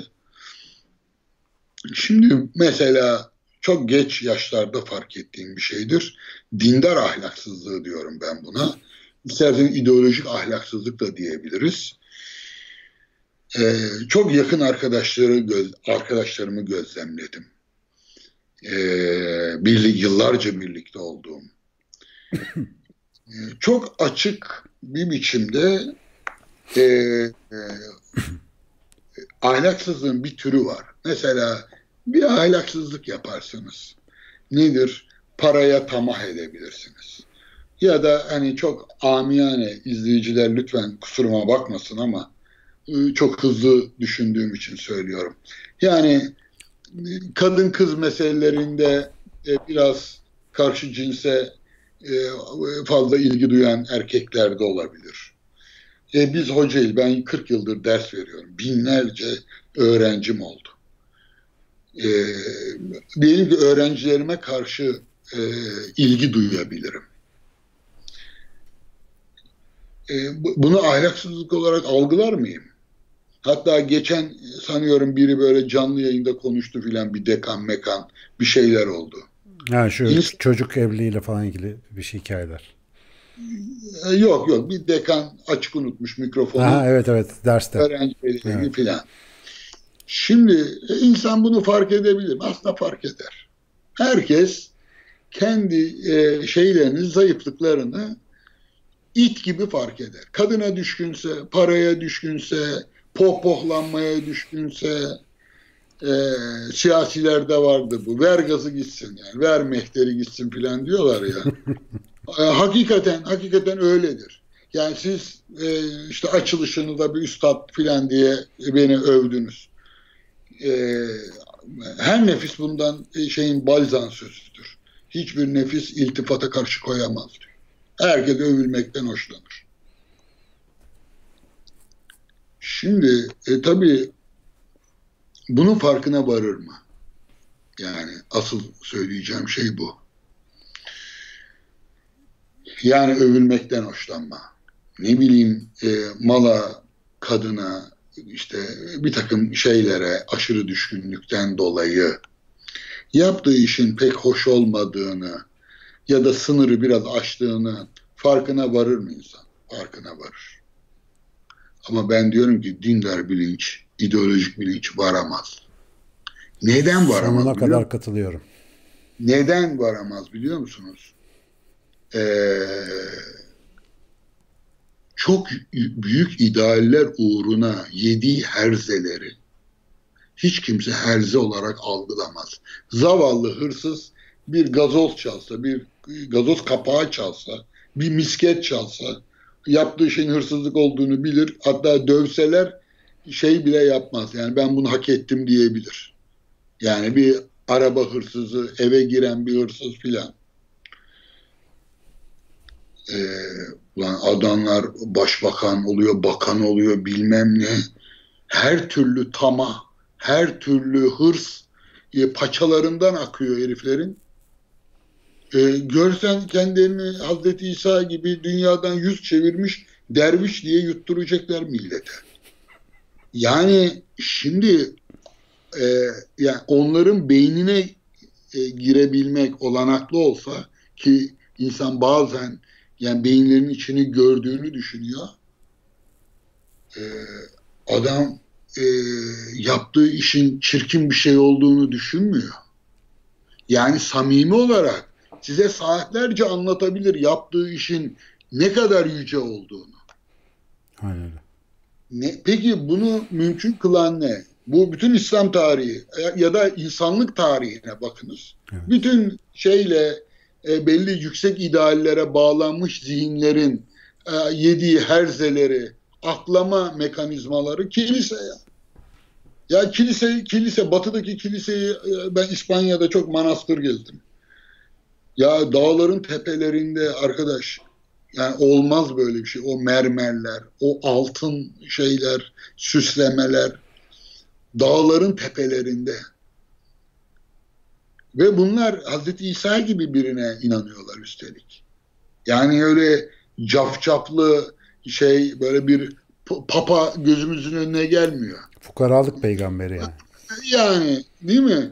Şimdi e, dolayısıyla dindar bilinç mesela hiç siz papalığın, papaların bizde diyanetin sahip olduğu zenginlikten utandığını, mahcup olduğuna dair bir şey seziyor musunuz?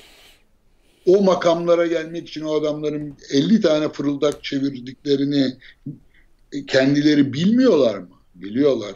Peki buna dair en ufak ya bende de biraz çakallık var gibi bir öz bilinç izine rastlayabilir misiniz? Hayır. Şimdi e, dolayısıyla şey e, rahmetli Cemil Meriç'in sözü kim diyor e, ruhunda e, sadık akisler bulabilir diyor. Yani kendine baktığında gerçek aynaya baktığımızda hangimiz kendimizi asıl tüm gerçekliğiyle e, görebiliriz? Bu, bu çok zor. Şimdi o yüzden ahlaki olarak yeterli miyiz, yetersiz miyiz e, ya da e, düşünsel olarak yeterince hazırlıklı mıyız, kavrayış gücümüz ne durumda? Bunları neyle sınayabiliriz?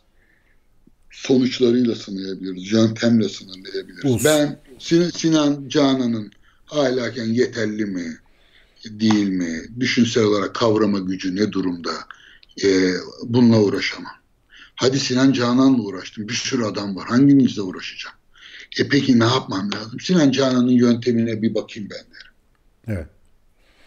Dolayısıyla yönteminizi nesnel olarak sınayabilirim. E, e, yönteminizin sonuç vermemesinin nedeni e, çok basit. Anlamlandırma konusunda benim söylediğimi açıklamam lazım. Ben anlamlandırmayı, e, anlam vermeyi doğruluktan bağımsız olarak kullanıyorum. Yani hı hı. verdiğiniz anlam mesela rahmet yağıyor diyorsunuz. Nedir? Bereket yağıyor diyorsunuz. Bu bir anlam verme ameliyesi değil mi? Eğer bu tutmasaydı tutmasaydı e, bu dile yerleşmezdi. Öyle değil mi? Yani Türkçe'de bugün rahmet yağıyor dediğimizde herkes ancak bunun için çiftçi olmak lazım. Köylü olmak lazım. New York'ta rahmet yağar mı ya? Ya Taksim'de rahmet yağar mı? Yağmaz.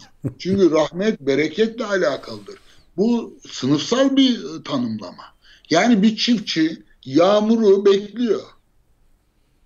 Ee, yağmur yağdığında toprağından ürün alıyor.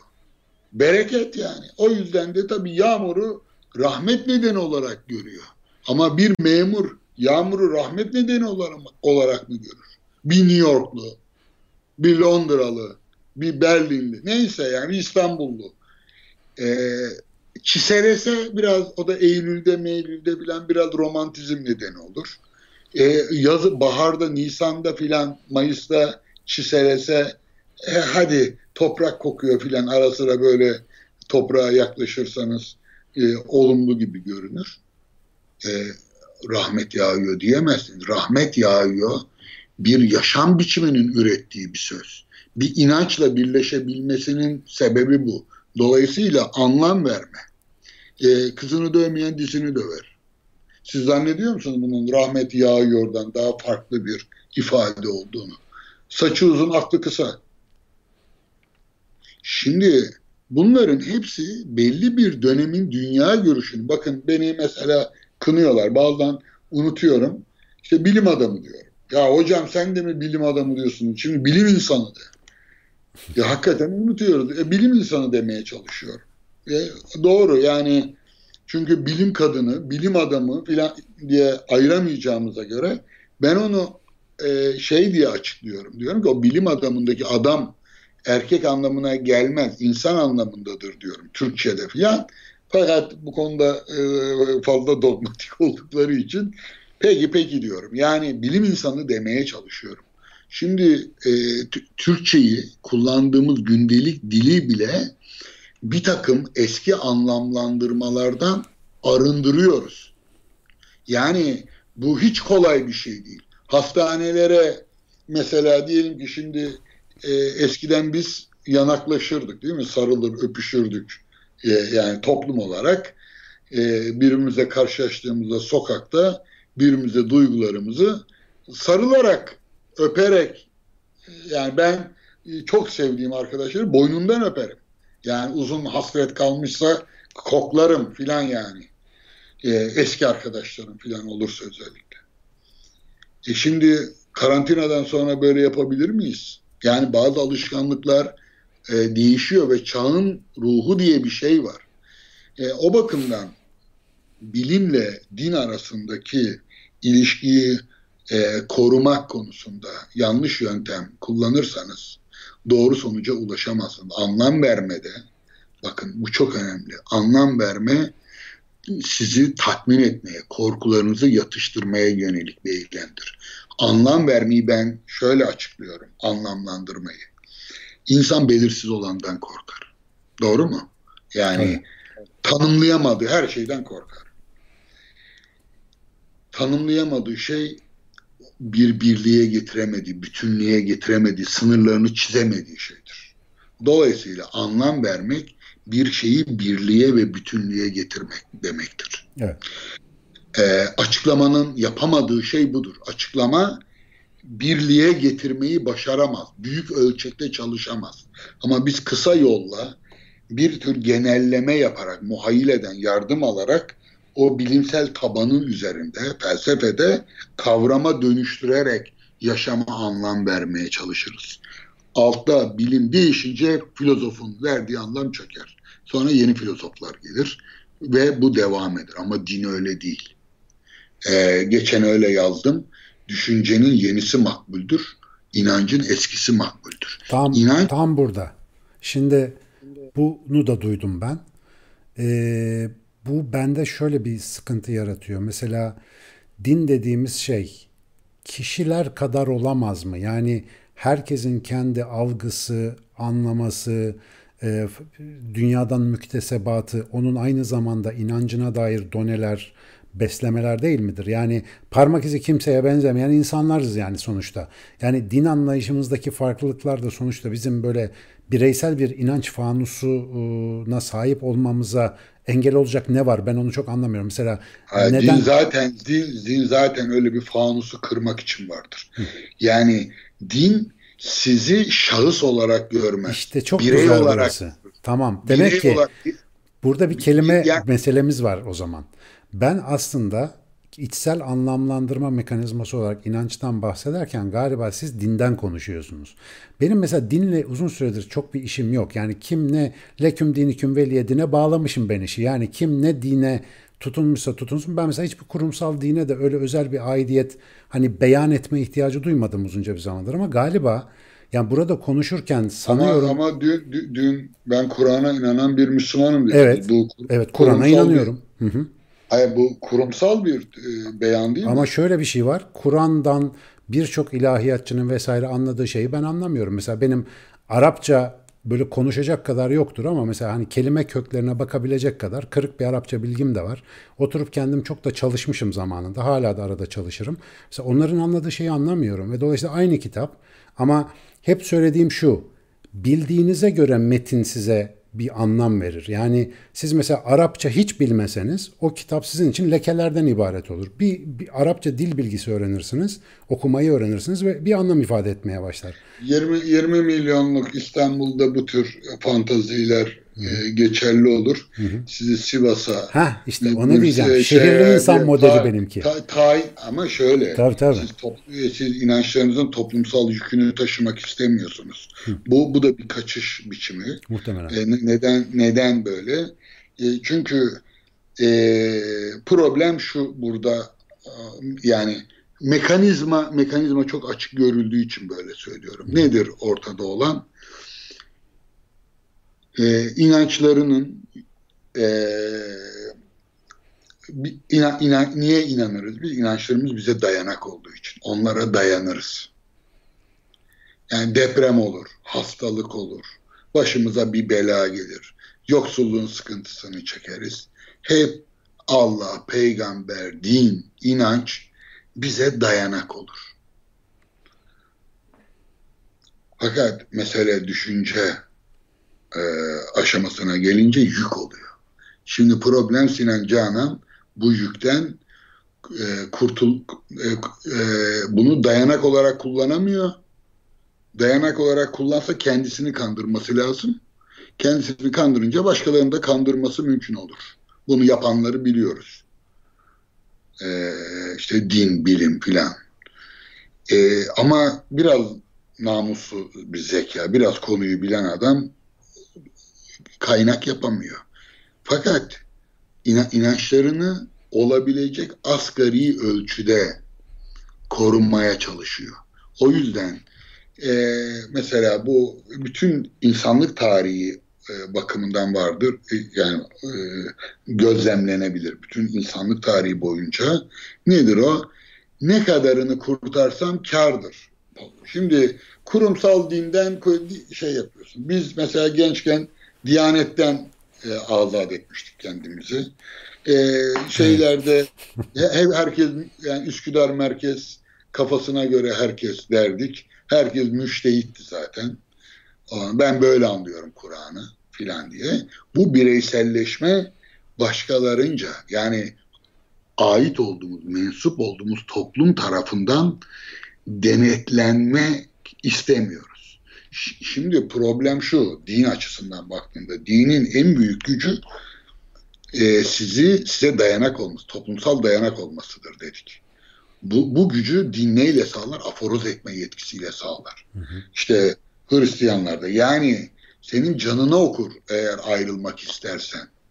Şu anda sen diyorsun ki ben kurumsal olarak benim falan takmıyorum. Ben kafama göre bir ayrı bir şey anlıyorum seni cezalandıracak, seni e, takip edecek bir kilise yok. Hocam yani şöyle İran... bir çözümü var onun. Mehmet Okuyan Hoca geçen anlattı televizyonda bir programında. Bir anekdot çok enteresan geldi bana da. İşte bir Şiilerin, Sünnilerin çatıştığı bir yerde adam birini yolda çeviriyorlar. Adam da yani Şii, Şii adam sonuçta öldürülecek eğer karşıdaki askerler de Sünni askerler. Şii, Şii misin, Sünni misin diyor. Adam diyor ben Hristiyanım ve yırtıyor. Şimdi Hristiyanım deyince öldürmüyorlar ama Şii olsaydı zank diye indireceklerdi. Ben hep şöyle söylerim. Mesela öbür tarafa gittiğimde tırnak içinde o hani muhayyileye dayalı ahiret tasavvuru var ya. Oraya gittiğimizde böyle mizan, tartı, ölçü herkese bir şey soruluyor falan ya. Bana sordular senin dinin ne? İşte adı neydi dinin? Böyle mi soracaklar yoksa öbür taraftan yani dünyada ne yaptın diye mi soracaklar? Bence diyorum isim sormayacaklar. Ben bu dünyada musluk contası dinindenim diyeceğim. Ama bildiğim İslam'a göre yaşayacağım. Öbür tarafta hesaplaşırız diyorum. Yani ne diyorsan sen bana Hristiyan diyorsan Hristiyan, Mecusi dersen Mecusi de. E, şurada da şunu şöyle Şimdi görüyorum. Şöyle, Bak Dücane Cündioğlu'nda da e, yani ben tabii henüz böyle bir kategori olarak bunu algılamayın ama gördüğüm insanların bazıları mesela modern örnek Dücane Cündioğlu ya da önceden baktığımda mesela bir İbn Arabisi şusu busu yani bir düşünce işçileri diyelim genel olarak Cemil Meriç bir yerde bu işlerden soyunuyorlar. Yani böyle bir soyunma işi var. Bunun üstünde bir şeyden bahsetmeye çalışıyorlar insanlara. Dolayısıyla şimdi ben biraz o yola talibim gibi gözüküyor. Yani öyle bir yere koymak istiyorum kendimi açıkçası. Ve adı ne olursa olsun o inancın. O beni bağlayacak. Onun hesabını ben vereceğim. O ayrı bir konu. Burada esas konum ya ben bu tabiata insanları nasıl baktıracağım? Özellikle bu toplumun yüzlerce yıldır bilgiyle olan mesafesini nasıl kapatacağım? Murat Menteş'in e, bana söylediği bir şey var. Bilgiyle hayal gücü arasındaki açığı kapatmak. Bunu nasıl yapacağım? Yani muhayyile ile bilgi arasındaki o uçurumu nasıl e, kapatacağız? Yani yeni mesela şunu anlamda söylüyorum. Bir relativite teorisi, bir kuant işte sicim kuramı aslında muhayyileden türetilmiş ve sonra deneylere dökülmüş falan sanatsal şeyler aslında. Yani bunları sağlayabilecek bir toplumun oluşmasına katkı vermek. Aslında temel amacım benim bu. Dolayısıyla bunu yaparken de ya karşıma bir dini inançla çıktıkları zaman mecburen ona nasıl konuşacağımı falan da çok bilemiyorum tabii. O da zor bir konu.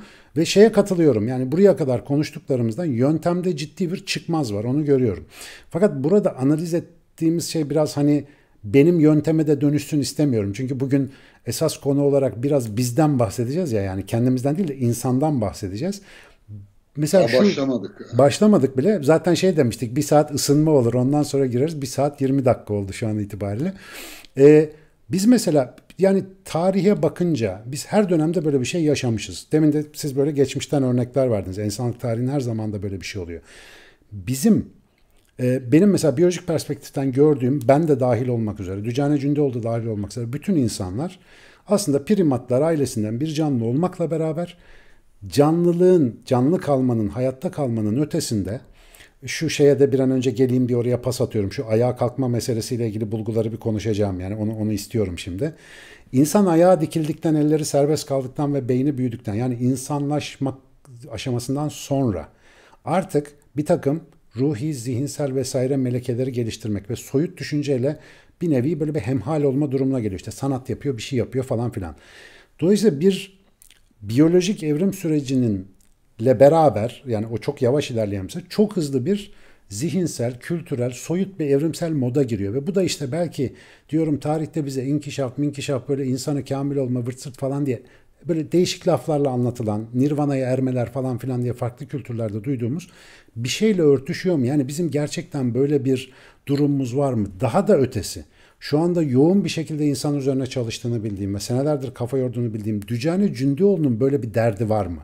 Yani Dücane Cündioğlu'nun bir homo sapiens sapiens olarak projeksiyonu nedir? Yani insan ne yapsa yeridir, ne der bize? Ve tabii ki bunun sıradan insanın düşünme yöntemlerini, benim gibi bir sıradan insanın düşünme yöntemlerini teçhiz etmesi açısından nasıl faydaları çıkabilir? Ben esas biraz bunun peşindeyim. E, yapmaya çalıştığım aslında her şey, muhtemelen büyük hatalar içeren o metodoloji içerisinde aslında böyle bir yolu bulmaya çalışmak. Bu yolu bir bulabilsek bir de birbirimize güç vereceğiz ya bu yolda giderken ha, anlaşacağız falan bir ortak dil falan oluşturacağız gibi. Biliyorum biraz ütopik konuşuyorum e, muhtemelen.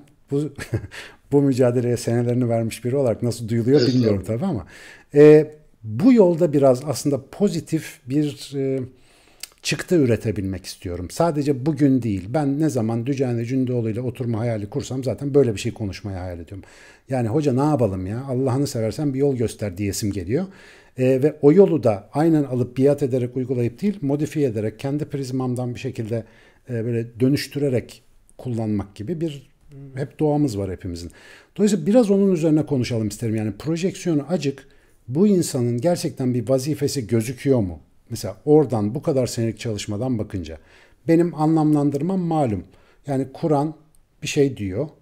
E, bilimde de ben şöyle bir insan görüyorum. İkisinin örtüştüğü yerde ben diyorum ki bu insan gerçekten et olarak gelmiş. İşte yekkatreyi hunesat herazan endişe böyle ürkek bir varlık. Ama zihnini böyle inşa ettiği zaman işte bir şey olacak ve bir şeyler açılacak. Geri kalan da ezoterik bilgi. Orasında ben çok ilgilenmiyorum mesela ne deriz burada insanlara? Böyle faydalı bir şey söyleyecek olsak.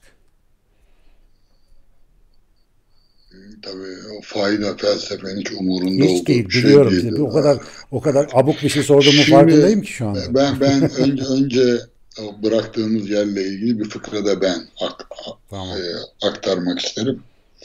Şimdi bu biliyorsunuz İngiltere'de İrlanda ile büyük bir problem vardır adada. Hı hı. Ee, İrlanda Katoliktir. Şey, İngilizler Anglikandır. Ee, yolu çevirmiş şeyler e, İrlandalı milisler diyelim kimlik soruyorlar. Ee, işte birine soruyor yani Katolik derse geçiyor. Protestan derse e, canını okurlar zaten. E, adam ben ateistim diyor. Asker diyor ki tamam da diyor. Katolik ateist misin? Anglikan ateist misin? Şimdi e, yani Müslümanlık kurumsal kısmını aklım bir kenarında tutmaya çalıştım. E, ateist de olsanız yani e, ateist Şii misiniz, ateist Sünni misiniz? Bu böyle bir ayrım vardır. Şimdi bu e, belki yöntem olarak e, şöyle bir sorun var. E, bilim adamları için özellikle bunu söylüyorum. Yani din adamları için e, bazı anlama sorunlarının ortaya çıkması nereden kaynaklanıyor? E, doğa bilgisi eksik olduğu için e, sürekli tarihsel kelimelerle oyna, oynayan bir bilinç halini alıyor. İlahiyatçının bilinci. Yani gerçek yaşamla e, gerçek doğa bilgisi, doğa ve toplum bilgisiyle inançlarının sınanmasına izin veremiyor. Çünkü bu öyle kolay bir şey değil. Yani ilahiyatçı olduğunuzu düşünün. Düşünsenize söylediğiniz her e, sözü e, doğa bilgisi ve toplum bilgisi, çağdaş doğa ve toplum bilgisi tarafından sınanmasına izin verebilir misiniz? Bundan kaçtıkları için ilahiyatçılar e, düşünemezler doğal olarak, haklı olarak. Mecburen e, bir e, öz övünme, bir öz savunma işlemi halinde kalır. O yüzden de bakın on binlerce ilahiyat hocası var. Çok zeki insanlar, çok değerli insanlar var aralarında. Benim tanıdığım, şahsen tanıdığım, okuduğum. Memleket evladı yani. Yıllarca hizmet vermiş, okumuş, çalışmış, birkaç dil bilen filan. Ama ülkenin düşünsel iklimine hiçbir katkıda bulunamıyor. Hiçbir katkıda bulunamıyorlar. Sebebi e, toplumsal gerçeklikle temas etme e, sorunları yüzünden aradaki mesafe e, düşüncelerinin sınanmasına izin vermiyor. Bilim adamlarıyla da ilgili bir sorun var. Televizyona da çıkanları var, görüyorum. Felsefe bilmiyorlar. Yani felsefe eğitiminden geçmedikleri için bilim adamları yani Heidegger'in öyle bir sözü var. Bilim düşünmezler. Ee, düşünme bilim adamının yapabileceği bir şey değildir. Ee, bunu belki ayrıca konuşmamız lazım. Yani burada yöntemsel problem kavramsal düşünme aşamasına gelmek. Bu belki bilim felsefesi bağlamında konuşulabilecek bir şey. Ee, yani Einstein bu anlamda düşünmeyi biliyor muydu? Yani Einstein ile Hegel'i ya da Kant'ı karşılaştıralım. Ya da bir çağdaşını, Wittgenstein'i karşılaştıralım. Yani Wittgenstein söylediklerinin önemli bir kısmı yanlış çıkmıştır. Yani e, şeyin e, çağının en büyük düşünürlerindendir. Benim de şahsen çok değer verdiğim bir filozoftur. Wittgenstein tavır olarak yani ruhu filozof olan filozoflardandır öyle söyleyeyim. Şimdi e, Heisenberg'le Wittgenstein'i mukayese etsek Oppenheim'la e, mukayese etsek. Şey e, Wittgenstein bir yönüyle ne kadar zavallı görülebilir? Bir yönüyle bir dev gibi görülür. Yani o bilim adamlarıyla felsefeciler arasında çok büyük bir yöntemsel fark vardır. Belki sorunlarımızdan bir kısmı muhayyile ile e, us arasında e, bilimin de dinin de bunun yüksek biçimlerine ulaşmak konusundaki zayıflıkları olabilir. Şimdi e, bizim e, burayı bu parantezi kapatayım. E, insanla ilgili olumlu bir şey söyleyemez miyiz? E, insan nedir sorusuyla ilgili dediniz. Şimdi bu konuşmayı biz nasıl ilan ettik? Başlık neydi? İnsan. Hayır orada çok önemli bir sözcük kullandınız. Ben onu önce değiştiririz. Yani değiştirmeyi önerecektim. Sonra dedim ki öyle yapmayalım. Üzerine konuşarak söyleşi sırasında onu deşelim dedim. Ne, ne dediydik ben hatırlayamadım şimdi böyle deyince. İnsanın anlamı ha, üzerine. Anlam anlam evet. Aynen. Şimdi İnsanı e, anlamak. Tabii. Şimdi insan nedir sorusuyla insanın anlamı nedir sorusu aynı değil. Yani orada anlam e, ister istemez bizi bilimin dışına çıkarır. İstediğim yani, o. Ya hocam bir dürüst olayım mı?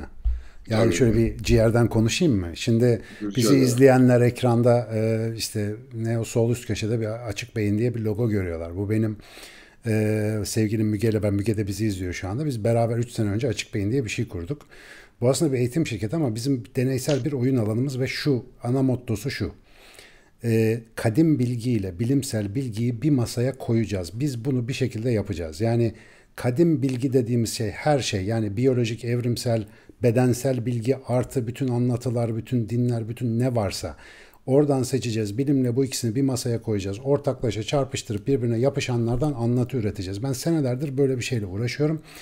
Ve yemin ediyorum ilk günden beri masada 4-5 isim geziyorsa bir tanesi Dücane Cündoğdu. Sebebi o yaptığı net ayrımları o masada hep konuşmak istedik. O yüzden de şimdi Müge muhtemelen büyük bir heyecanla izliyordur bizi bu muhabbeti.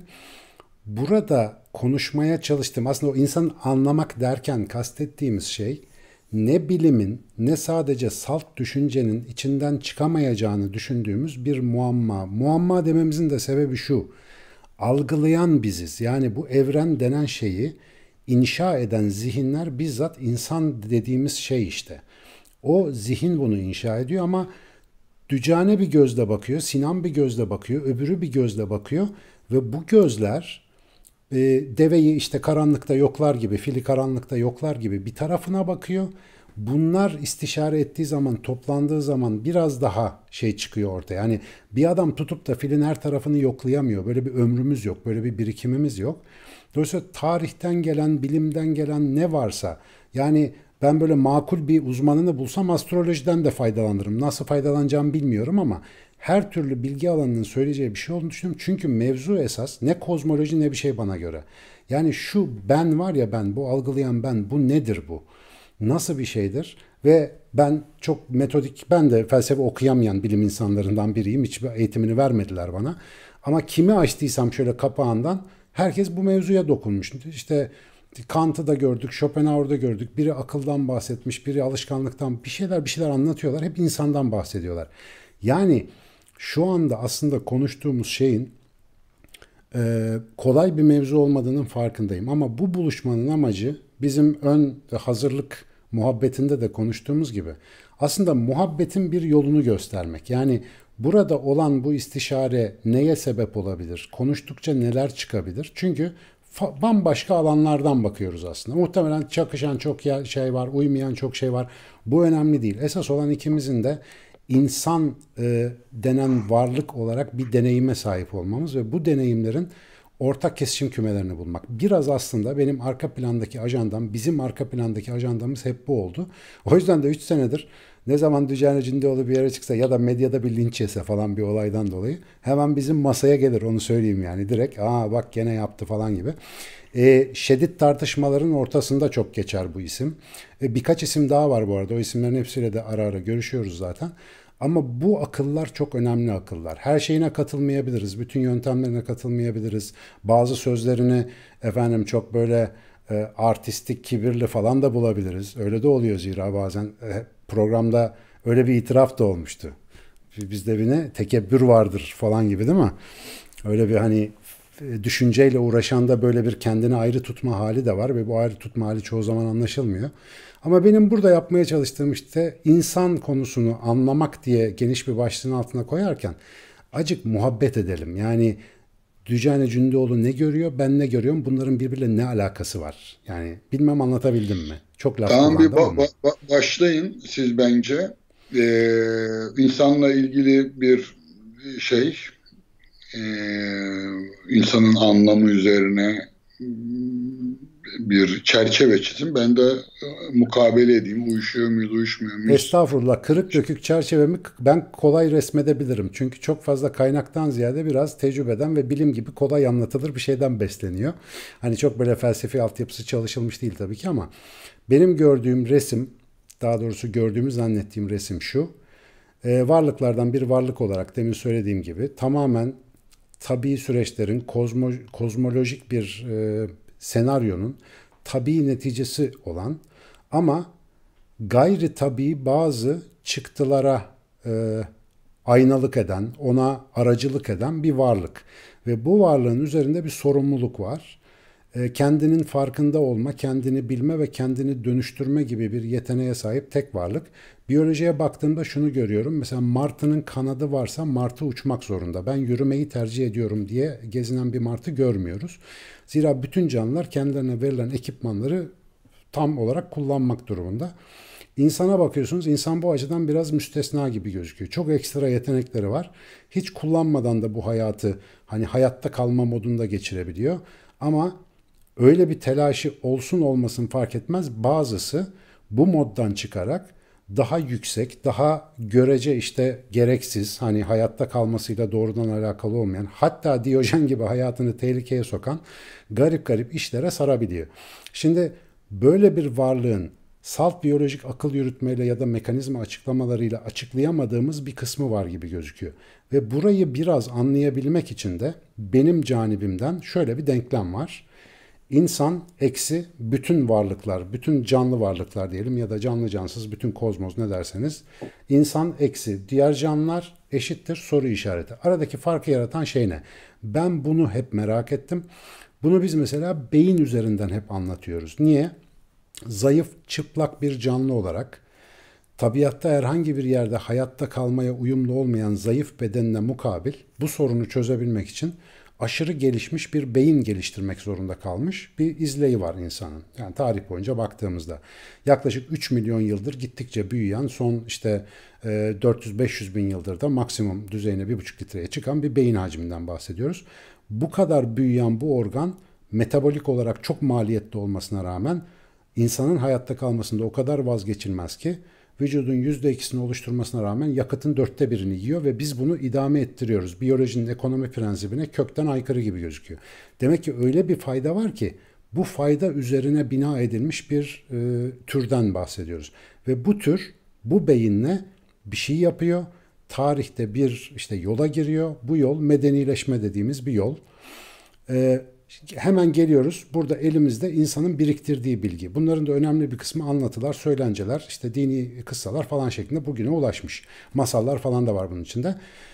Ee, Adem hikayesi işte hemen burada devreye giriyor. Bir bakıyorsun en fazla 6 bin, 7 bin sene, hadi bilemedin 10 bin sene geriye takip edebildiğin bir hikaye bu. Ama insan bir taraftan da 300 bin senedir burada. Bir anda bu anlatıların devamlı tekrar eden karakteriyle insanın biyolojik bir varlık olarak e, sıradan tırnak içinde sıradan halinin uyumsuzluğu bende bir merak yaratıyor. Şimdi bu anlatılar tamamen uydurma mı, boş mu? İnsan efendim sıradan bir biyolojik varlık mı diye sora sora benim senelerim geçti. Fakat çok samimi söyleyeyim, burada çok ciddi samimi ikna olamadım. Yani insanın salt biyolojik bir varlık olduğuna, hatta artık maymunun ve kertenkelenin de salt biyolojik bir varlık olduğuna o kadar emin değilim. Bir şey var yani canlılığın ne olduğunu henüz tarif edemediğimiz için biliyormuş gibi ahkam kesmememiz gereken ve önümüzü ilikleyip mütevazi olmamızı gerektiren bir yerde olduğumuzu düşünüyorum. Ve dolayısıyla bu sorunların üstesinden gelmek için de açıklayıcı bilimin çok sınırlı kaldığını düşünüyorum. Ben meslek olarak bunun eğitimini aldım. Fakat sınırlı. Laboratuvarda ben canlı yapamıyorum. Bütün listesi elimde bir Escherichia coli bakterisinin. Ben bunu bir kaba koyup bütün hepsini karıştırıp da bız bir şey yapıp da can veremiyorum ona. Çünkü şefin özel sosu o. Bütün tarif olsa bile o olmadan canlı yapamıyorsun. E dolayısıyla bu bilinmezlik içerisinde ben en basit canlıyı bile tam kavrayamamışken insan denen bu muammayı acaba insan olmaklığımdan gelen yeteneklerle başka bir açıdan kavrayabilir miyim? İçeriden bir gözlemci, işte insanlığın biriktirdiği bilgi. Bir örnek felsefe. örnek versen. Ee, mesela aşıyla ilgili bir denesen mesela biz de anlasak bilimin dışında nasıl bir anlam? Şöyle işte tam olarak yapmaya çalıştım şey.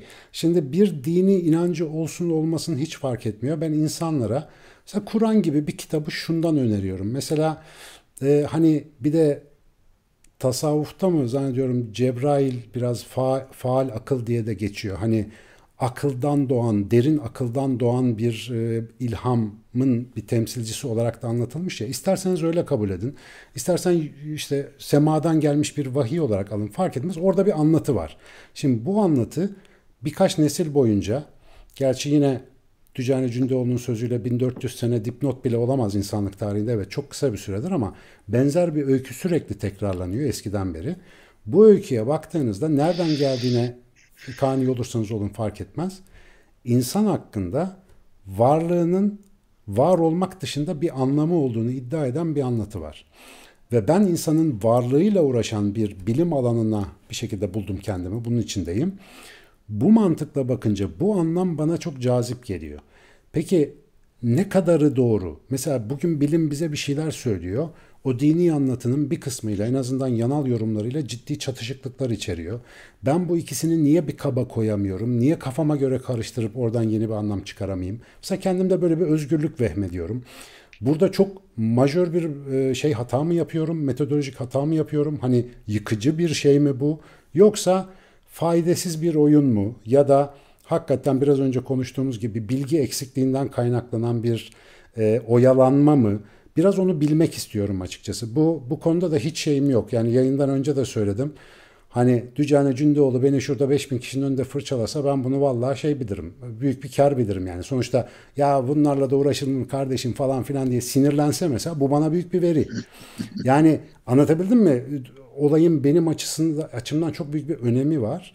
Ve çözemediğim bir şey var işte. Bu çözemediğim yerde geldik gidiyoruz. Ömür kısa burada bir şeyler daha var öğrenilebilecek, üzerinde durulabilecek. Çünkü şuna inanıyorum, niye inandığımı da bilmiyorum. Benim böyle bir görevim var. Bence herkesin var da yani görevini savsaklayan da görevini ben alıyorum. Ben anlayacağım, sonra da anlayınca anlatacağım. Derdim bu. Ya anladıkça anlatacağım daha doğrusu. Muhtemelen biraz zor diye anlamayacağız ama anladıkça anlatalım. Benim çerçevemden böyle biyolojik bir varlık olarak biyolojisini aşan bir hmm, bir şeyle donatılmış bir varlık kız gibi gözüküyor. Oradan nasıl gözüküyor bu söylediklerim? Hayır bir ayet okuyorsun geldi de bilmediğin şeyin bilmediğin şeyin ardına düşme. Göz, İyi. kulak, kalp bunlar sorumludur. Ee, bence e, yani e, kullandığımız araçları da sınama hakkımız olması lazım. Ee, şimdi Heidegger'in sözüydü zannediyorum. E, düşünmek kelimelere şifa vermektir der. Şimdi mesela biyolojik bir varlık değildir. Yani sadece insan bir biyolojik varlık olmamalı. E işte canlı bir cümle daha söyleyeyim mi? Bu biyolojinin kısıtlılığı ile ilgili bir şey aslında. Biyoloji bizim şu andaki bilim dalımızın adı. Yani biyoloji o fiziksel varoluşun bütün kapsamını bence ifade etmiyor. Biyoloji şu andaki bakış yöntemimizin adı. Belki büyüyecek o. Belki daha büyük bir şey olacak, daha kapsayıcı olacak. Onu bilmiyorum ama şu anki biyolojiden bahsediyorum. Yani bir anlayış düzeyi olarak. Ee, yani en azından şunu e, ortaya bir sorun ortaya koyuyorsunuz. E, ortaya koyduğunuz bu sorunu e, eğitimini gördüğünüz bilim dalının kuşatma hatta tartışmak için belli bir yeterli kazandırma yeteneği yok. Çünkü burada e, temel sorun e, kavramsal dizge sorunu. Yani e, belli ki e, sizi anlamaya çalışıyorum. Dikkatle dinledim. E, yani biyolojik sadece biyolojik bir canlı olmamalı. Varlık olmamalı diyorsunuz gibi. Şimdi mesela ben size e, soru sor öyle gidelim yani uzun açıklamalar kaldıracak gibi görünmüyor e, şey. Yöntem olarak bu doğru olmayabilir. E, ruh hakkında ne düşünüyorsunuz? Yani biyolojik mesela eskiler e, çünkü şöyle e, felsefenin insana verdiği en temel terbiye kazandırdığı e, çözümleme adabı diyeyim tabiri caizse kendisinden önce bu konuda yapılmış düşünmelerin hepsinin hiç üşenmeden en baştan başlayabilme e, şeyidir, yeteneğidir. Kazandırdığı e, birinci e, özellik. Dolayısıyla bizden evvel neler söylenmiş, bunlar niçin söylenmiş, geçerliliklerini hangi yolla kaybetmişler. Şu anda içinde yaşadığımız dönemde alternatifler neler? Yani ne tür neler öneriliyor? Bunlar geçerliliğini en azından doğruya veya yanlışa e, doğru veya yanlış olma ihtimalini koruyanlar hangileri? E, yoksa tamamen bir vaha çölde miyiz? E, önce bir durum tespiti yapmak lazım. O yüzden mesela e, bu şey kavram açısından bakıldığında o e, 3000 yıl evveldi sizin bu sorduğunuz soru aynı tonlamayla sorulduğundan emin olabilirsiniz. Yani nedir? E, eski anlatılara bakalım. Yani insan nasıl yaratılmıştır? İşte titanların şeyinden, yılanların kanından alınmıştır. İnsan hep ikili bir dikotomik bir açıklamayla ele alınmıştır. Bir yönüyle e, etten, kemikten, kıkırdaktan, yağdan, proteinden oluşan beden, soma, bir de bunun karşısında püsühe. Bu daha evvel pneumoydu ama e, püsühe diyebiliriz. Nefs, e, püsühe nefs demek, nefes de aynı köktendir. Teneffüs, hava demek. Pneuma da öyle. Pneuma da soluk demektir. Ruh da öyledir. Nefs de öyledir. Ruh, rih, rüzgardan gelir. Ee, İbranice de öyledir. Roh. Ee, hava ile alakalıdır. Dolayısıyla e, kutsal kitaplarda e, bu ruh kavramına e, yer verir. Öyle ki e, Tanrı kendi ruhundan üfler. Nefahtu min ruhi hatırlayın. Ee, ruhundan üfler. Yani Tanrı'nın da ruhu vardır. Hümeyni'nin şeyi lakabı ruhullah hatırlarsanız. Şimdi burada bunun mecazi anlamları, metaforik anlamları olabilir ama ben metaforik anlama girmiyorum. Şimdi bir isterseniz Kur'an açısından düşünün. Kur'an'a indirgenebilir mi bu ruh anlayışı yani İslam düşüncesinde Sünni, Şii filan hepsinde olan bir şeydir. E, ruhun ölümsüzlüğü. Ama öte yandan da ayet var ya hani ondan size çok az şey bildirilmiştir diye. Ben orada çok rahatlıyorum. Ya benim işim değil dolayısıyla ben o konuya hiç girmiyorum. Ama ayetin bu ruhla bir alakası yok. Hı hı. Orada kastedilen vahiy ya da vahiy meleğidir. Yani ya Muhammed bu vahiy sana nasıl geliyor? Bu ikide bir ruhul emin filan diyorsun. Ee, ne nedir bunu bize bir anlatsana. Bu sana, sana ruh, ruh Ha, o, o, o, o e, bu bizim anladığımız püsüheyle falan hiçbir alakası yoktur. Ruhul Kudüs, Ruhul Emin an, anlamında ya vahiy meleği Cibril'den söz edilir. Müfessirlerin e, kahir ekseriyeti böyle yorumlar. E, ya da bizzat Cibril'in getirdiği bu ruh nedir? Şimdi e, Kur'an e, Allah'la Muhammed arasında e, gerçekleşen ilişki yani bu ilişkiyi ne sağlıyor? Ruh, er ruh sağlıyor.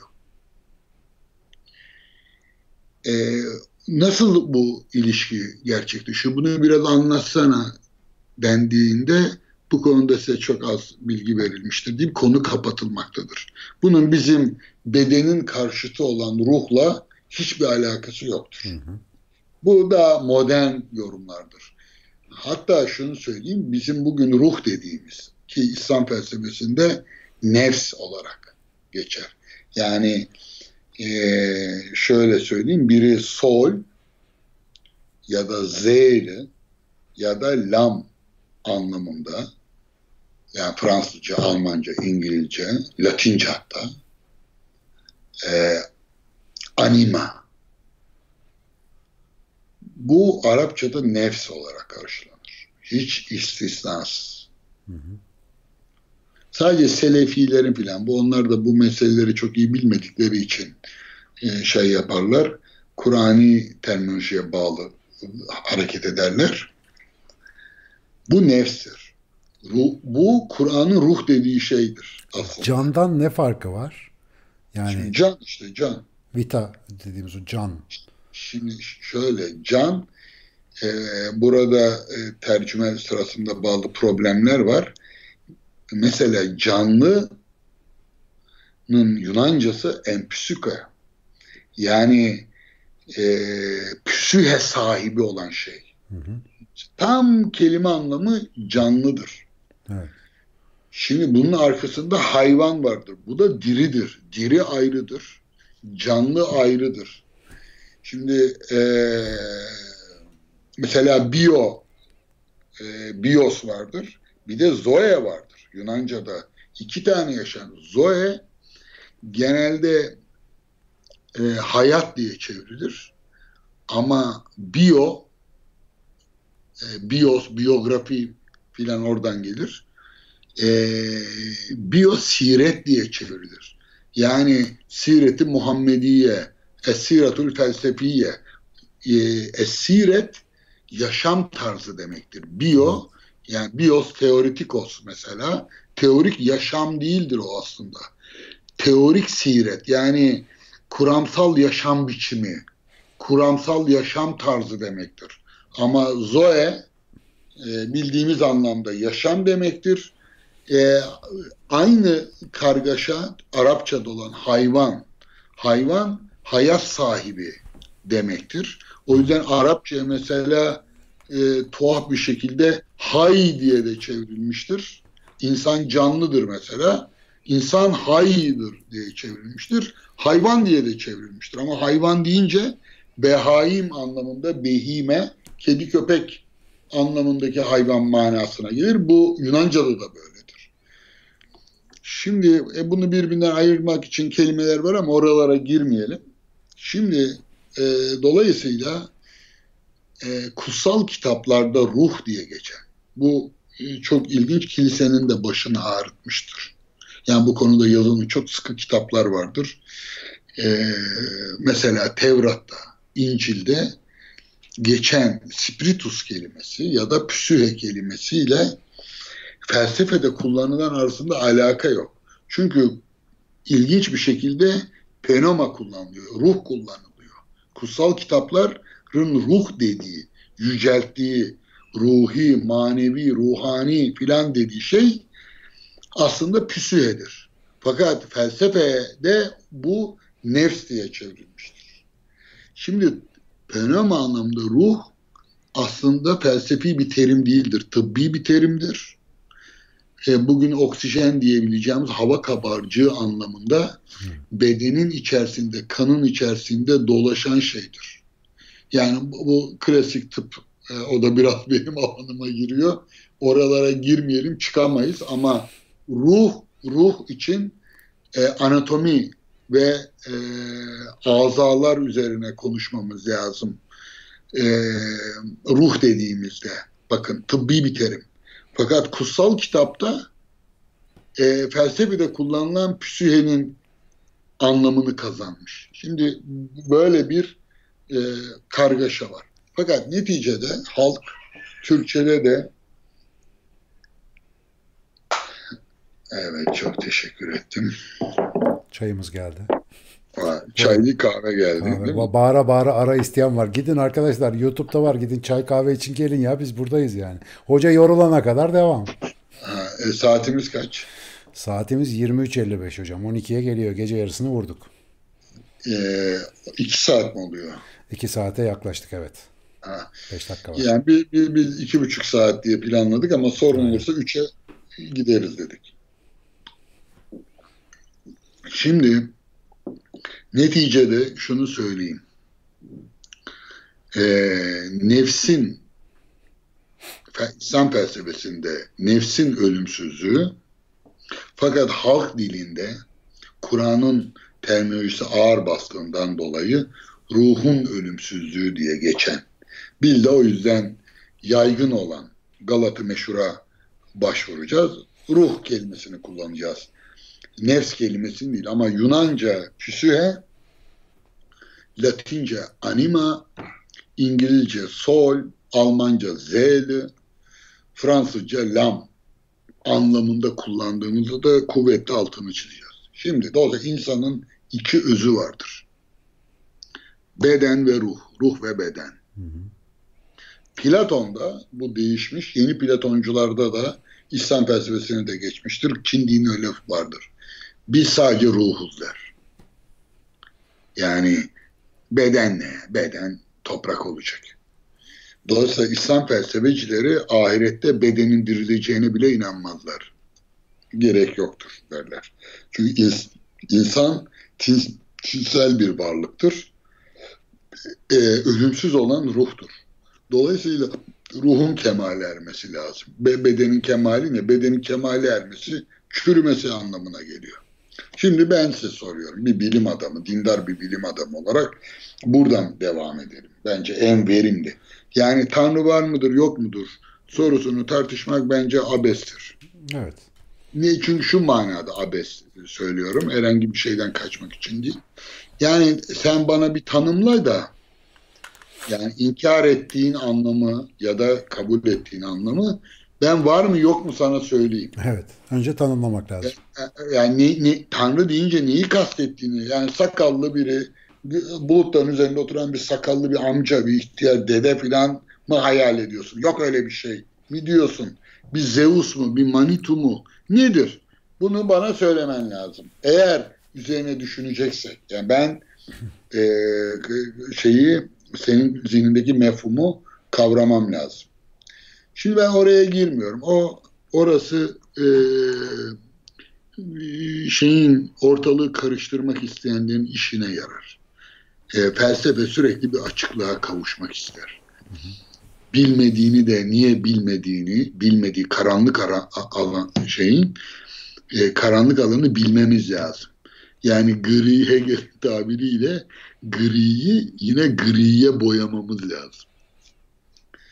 Diyorum ki e, bu ruh beden insan nedir sorusundaki bütün açılımı buradan hareket ediyor. Mesela siz deseniz ki şimdi benim soruma öyle bir yanıt verseniz ruh mu ne ruhu tuz ruhu mu öyle bir şey kalmadı yok. Ben inanmıyorum. Ben insanı sadece beden kabul ediyorum. Hı. Ya da ben desem öyle. Hı. Şimdi bu sizin işte e, ifade ettiğiniz ama örtük olarak oradaki yargıyı dışarı vurmadığınız insan sadece biyolojik bir varlık mıdır emin değilim. Ben oradan bir anlam gelmeli falan diyorsunuz. Şimdi ben de diyorum ki yani aslında siz demiş oluyorsunuz ki bunu çeviriyorum, kavrama çeviriyorum. Yani insan sadece bedendir diyemem.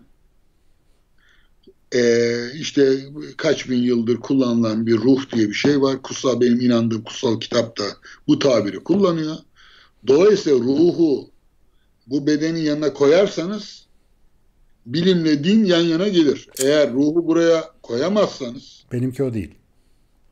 Bilemiyorum şimdi öğreneceğiz onu birazdan. Ee, eğer ruhu bedenin yanına koyamazsan, içine, dışına, kenara, yanına, nereye olursa olsun. E, o zaman insanı sadece biyolojik bir varlık olarak bilimin sınırları içerisinde konuşmuş oluruz. O zaman da yaptığımız konuşma bir açıklama biçimini alır. Bir anlam verme yeteneği şeyi e, olmaz. Yani ya, ya da anlam vereceksiniz. Bize yeniden bir tanım. O ruhun yerine ne koyuyorsunuz? Şimdi bilinci koyabilirsiniz. Zihni koyabilirsiniz. Var hazır. Serebral, serebral korteksi koyabilirsiniz. Neyse onu anlayacağız. Evet. Ee, Heyecanlandım bir, şimdi. ha, tamam. İşte sizin sizin anın yani dolayısıyla e, bizi de izleyenler de e, bunu biliyor olmalı lazım. Bu gündelik dilde ruh beden e, şey ruhlar ölür mü? Canlar ölür mü? E, beden ölür, canlar ölmez. Değil mi? Ölen hayvan demiş, e, aşıklar ölmez. Ölmez. E, şimdi dolayısıyla e, siz bunun güncellemeniz lazım. Yani e, burada e, varsa niye var olduğunu, yoksa niye yok olduğunu ama var veya yok demeyip yeni bir kavramsallaştırma yapabilirsiniz filan. Evet, top sizde. Efendim, e, gözlemsel olarak açıklayamadığımız ve açıklamak için bildiğimiz maddesel etkileşimlerin dışına başvurmak zorunda kaldığımız çok durum var. Bunları özellikle fizikte çok rastlıyoruz. Kuantum fiziğinde falan filan işte olasılık dalgaları, çökmeler, kuantum fiziğinin o uçuk peri masalına benzeyen hikayeler öyle ama canlılıkta da çok önemli bir şey var. E, bunu özellikle e, Rupert Sheldrake vardır İngiliz biyolog. O e, işte birkaç senedir bir 30 senedir falan adam dikkat çekmeye çalışıyor. Bizim şimdi morfogenez diye bir sorunumuz var. Dücane Cündoğlu'nun da çok ilgilendiğini bildiğim için bedenin biçim oluşumu. Yani bu morf biçim nasıl oluşuyor? Mesela biz embriyoya baktığımızda ya işte genetik kodlarla bilmem ne oynasak da oynasak da ya şu elin mesela parmaklarının gelip şu uzunluğa gelip de burada durmasının sebebini hala bilmiyoruz. Mesela insan denen canlının formunun neden 3 aşağı 5 yukarı belli özgürlük derecelerinde farklılıklar olsa da aynı ortaya çıktığına dair hiçbir nesnel biyolojik açıklamamız yok. Tabiattaki biçimlerin oluşumuna dair de hiçbir nedensel hiçbir tahminimiz yok. Yani gendeki o şeyin kodun nasıl olup da biçime dönüştüğü hala süper bir muamma. Ve buna bakarak Rupert Sheldrake seneler evvel enteresan bir görüş atmış ortaya morfogenetik alanlar diye. Ben işte kitaplarımda da sık sık konuyu bahsedip e, bizim bilimci arkadaşlardan çok e, şeyde böyle nasıl diyeyim protestoda yerim. Çünkü o da tard edilmiş bir biyologtur ve şunu söyler. Maddeye şekil veren alanlar vardır. Sadece canlı madde değil, cansız maddeye de şekil veren alanlar vardır. Bunlar bildiğimiz bir güç alanı gibi davranırlar. Elektromanyetik alan gibi işte herhangi bir radyo dalgası falan gibi düşünülebilir. Fakat şu anda ölçümleyemediğimiz, şu anda bilemediğimiz bir karaktere sahiptir. Ve bu karakter e, mesela adına tür dediğimiz canlı zincirlerinin ya da nesnelerin, kristallerin, doğadaki her türlü biçimin ve şeklin oluşmasında doğanın hafızası olarak iş görür. Şimdi bu açıklama ben üniversitedeyken karşılaştım. Bir halt anlamadım tabii. O zaman büyük bir iştiyakla Yeni Bir Yaşam Bilimi isimli kitabını okumuştum Sheldrake'in. Öyle kaldı. E, seneler sonra bu meselelerle işte kaos teorisi, fraktal geometri falan da profesyonel olarak ilgilenmeye başlayınca yani akademik olarak e, bu konu tekrar masaya geldi. Ve bir anda adamın şunu dediğini fark ettim. Bizim maddesel görüngüler olarak bu dünyada gördüğümüz şeyler aynı biraz böyle Platoncu bir hikaye de benziyor muhtemelen. Bir e, dört boyutlu bir kesit algılamak gibi. E, biz çok boyutlu bir evrende yaşıyoruz ve çok farklı e, etkileşimler olan farklı boyutlarda farklı e, uzantılarımız var. Fakat bizim algımız üç boyutlu uzay ve işte artı dördüncü boyut olan zamanla kısıtlı olduğu için biz burada e, biçim, beden, madde, etkileşim, fizik, kimya diye bir şeyler görüyoruz ve onlar cinsinden bu evreni açıklamaya çalışıyoruz. İşte bugün fiziğinde zaten hesaplamalı olarak ulaştığı çok boyutlu bir evren yapısında bir aforizma olarak bir e, benzetme olarak alırsanız bu çok boyutlu yapının içerisinde esas bu biçimi oluşturan, esas bu yapıyı var eden ana dinamik bizim görebildiğimizden çok daha karmaşık ve bizim henüz nedensel ilişkilerine erişemeyeceğimiz, ölçemeyeceğimiz, şu an itibariyle dokunamayacağımız bir nedenler zincirine dayanıyor. Bu şeye benzetiyor. Maddeyi bu morfik alanların içinde akan bir sıvıya benzetiyor mesela ve bununla ilgili de ilginçtir. Deneyler öneriyor. Mesela morfik alan tabiatın belleğidir diyor. Yeni bir şey ortaya çıktığı zaman tabiatta bu bellek yeni bizim de öğrenirken oluşturduğumuz bellek izleri gibi tabiri caizse zayıftır diyor. Yani kırılgandır. Tekrarlandıkça kuvvetlenir. Mesela bunun da en önemli deneysel kanıtlarından bir tanesi işte bir tabiatta doğal olarak bulunan kristaller bir de kimyagerlerin sentetik kristalleri vardır. Sentetik kristaller ilk başta kararsızdır ama seneler boyunca sentezlediğinizde onlar daha kararlı hale gelirler. İşte erime sıcaklıkları yükselir falan. Dolayısıyla böyle bir şey üzerinden bir yeni bir kavram üretiyor aslında. Şimdi bunun detayları değil de faslı beni çok ilgilendiriyor. O da şu.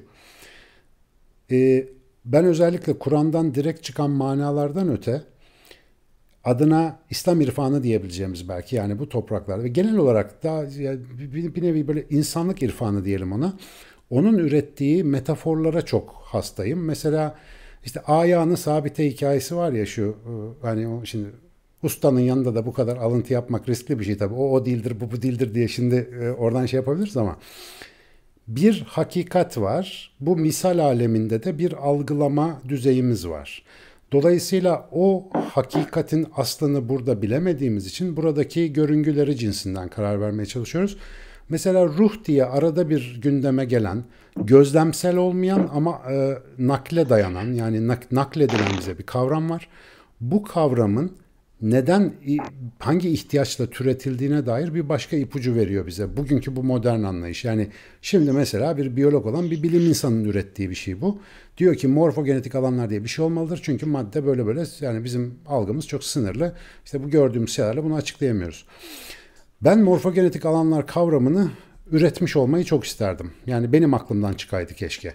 Ama o fırsatı kaçırdık. Mesela ben şu anda onun üzerine ufak ufak beyin aktivitelerinde bu mesele nasıl alakalıdır bilmem ne işte algımızda nasıl şey yapar diye ufak ufak çalışıyorum kenardan. Yani bunun üzerine bir takım düşünceler, deneyler tasarlıyoruz vesaire vesaire. Olayın tamamen öngörülerle alakası var. İşte paranormal bir sürü fenomene dokunan kısımları var önerilebilecek birçok deneyler var. Neticede Dücane Cündioğlu benden ruhla ilgili yeni bir kavram üretelim diye böyle zaten iştiyakla arzu ettiğim o eski söylencelerin yeni kavramı. Ruha inanıyor musunuz? Yani ben bu kadar karmaşık bir şey sormadım. Benim benim ruh nedir bilmiyorum ama böyle bir şey olduğuna eminim. Yani maddeyi aşan bir tarafımız olduğuna sadece bizim değil bütün varlığın maddi alemdeki etkileşimler dışındaki bir tarafı olduğuna eminim. Fiziken buna eminim.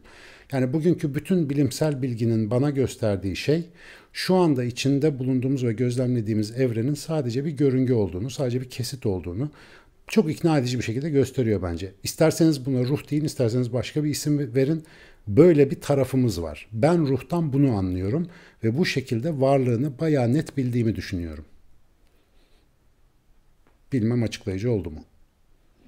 E, şimdi yani ben ne dediğinizi anlamam lazım önce.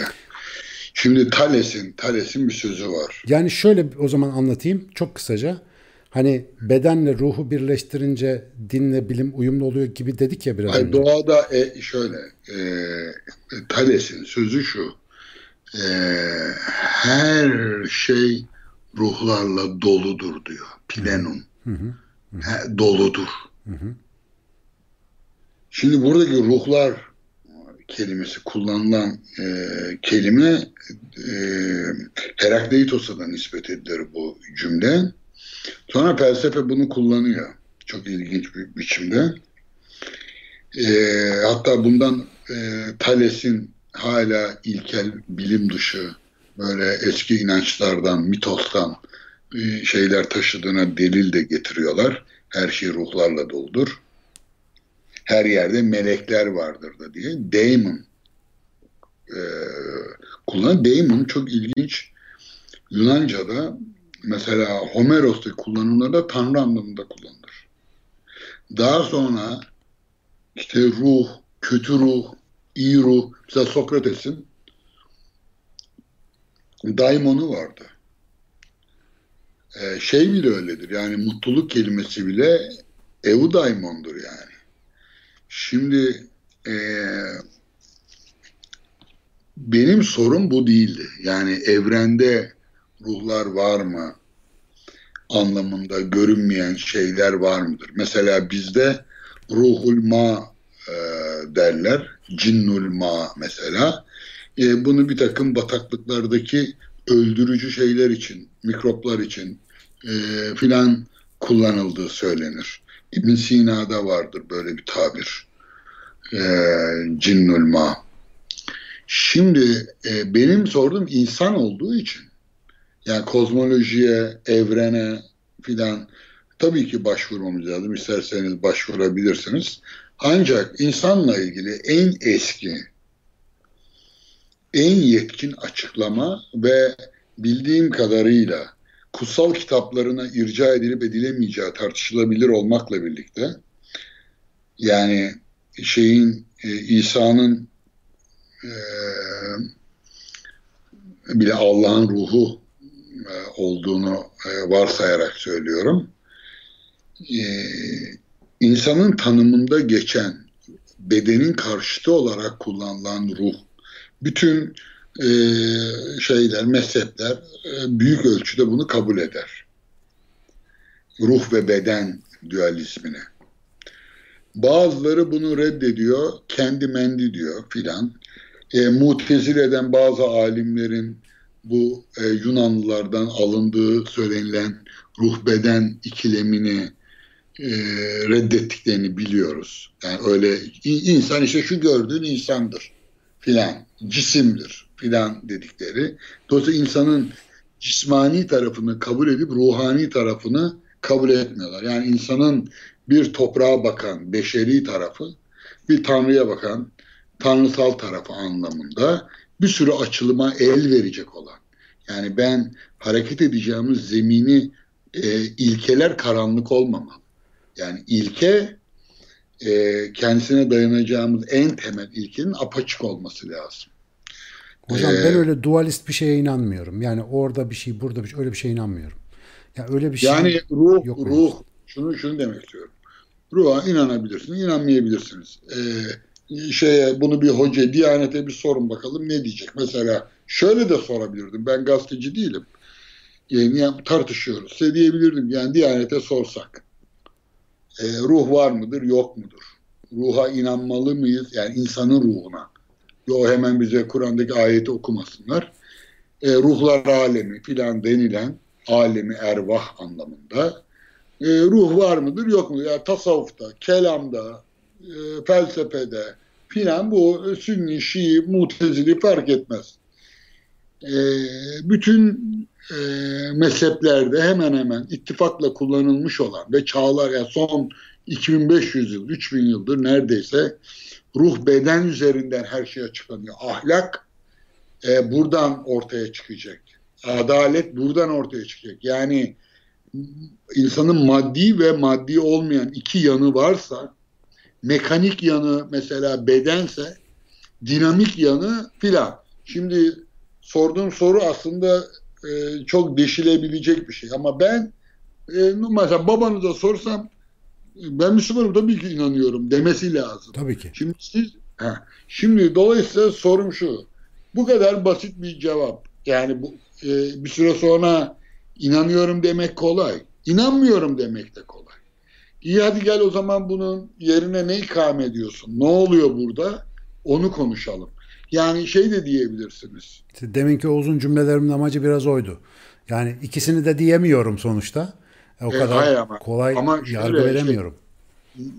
Şey, şöyle eğer şu anda savrulmuş durumdaysak yani e, ne dediğimizi bilemez hale gelmişsek İsrailoğulları gibi yani çölde 40 yıldır başıboş dolaşıyorlarmış içinde yaşadığımız çağın insanı e, olarak biz şu anda bu konuyu konuşurken savrulmuş durumdaysak bunu öz bilinç budur işte. O zaman demeliyiz ki biz bu konuyu tartışabilecek sağımlıktan mahrum. Burada da e, şuna karar vermek zorundayız. Dini terminolojiyi ve inançların e, ne kadarını konunun içine sokuyoruz. Bunu lafzen sokmayabilirsiniz ama ben sizin sorularında insan sadece biyolojik bir canlı mıdır derken oradaki dindar feryadı görüyorum. E, o zaman ben de diyorum ki adını koyalım.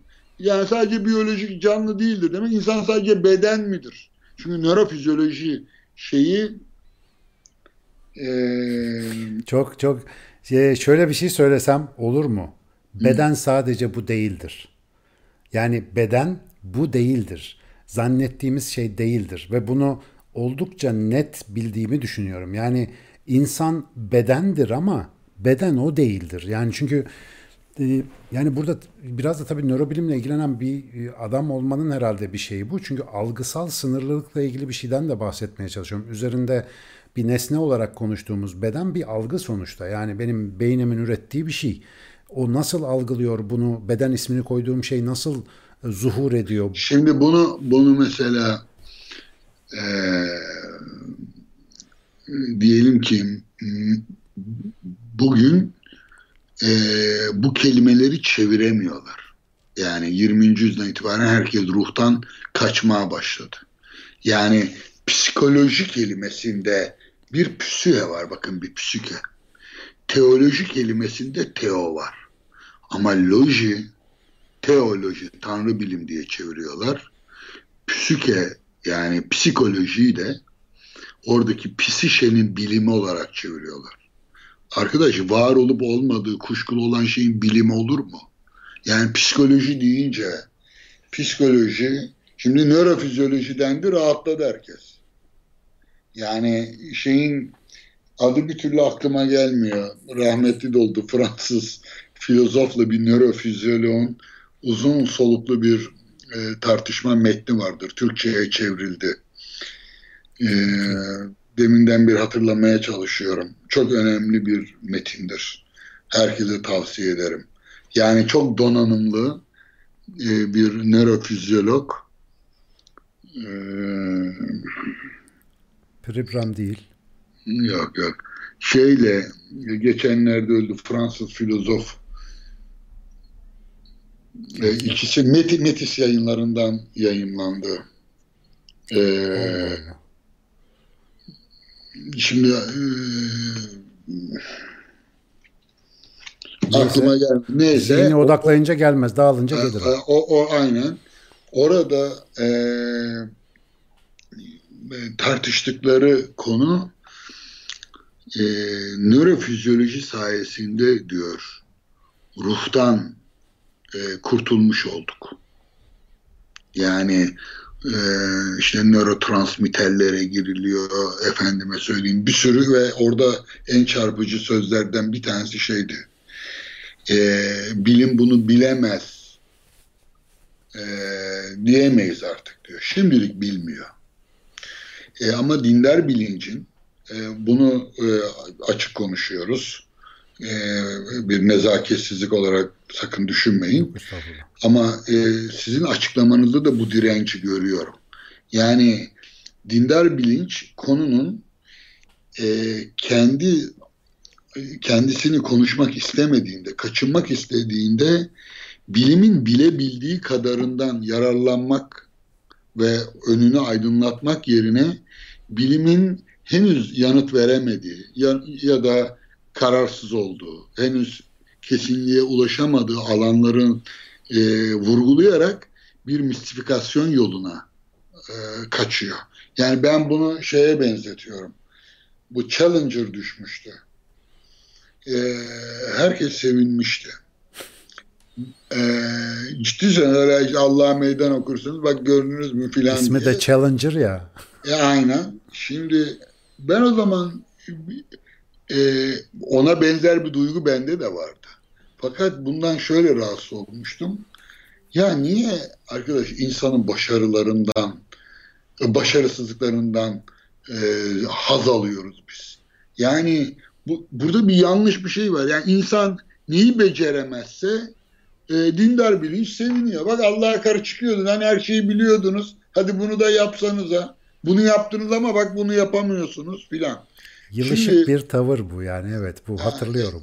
Ha, şimdi e, önü yani üzerinde etrafında dolandığımız konu çok hayati, çok önemli. Bak insanın doğası nedir diye ben sorsam mesela biraz e, şimdiki çağdaş zekalar rahatsız oluyorlar. Bu insanın doğası insanın üzerine konuşulabilecek tözsel bir tözü var mıdır? Yani kalıcı bir insana dair kalıcı bir özden söz edebilir miyiz? İnsanın anlamı demezdik. insanın doğası demezdik. Mesela insanın özü üzerine deseydik. İnsanın özü. Acaba böyle bir öz var mı? Bir özü nasıl varsayıyoruz?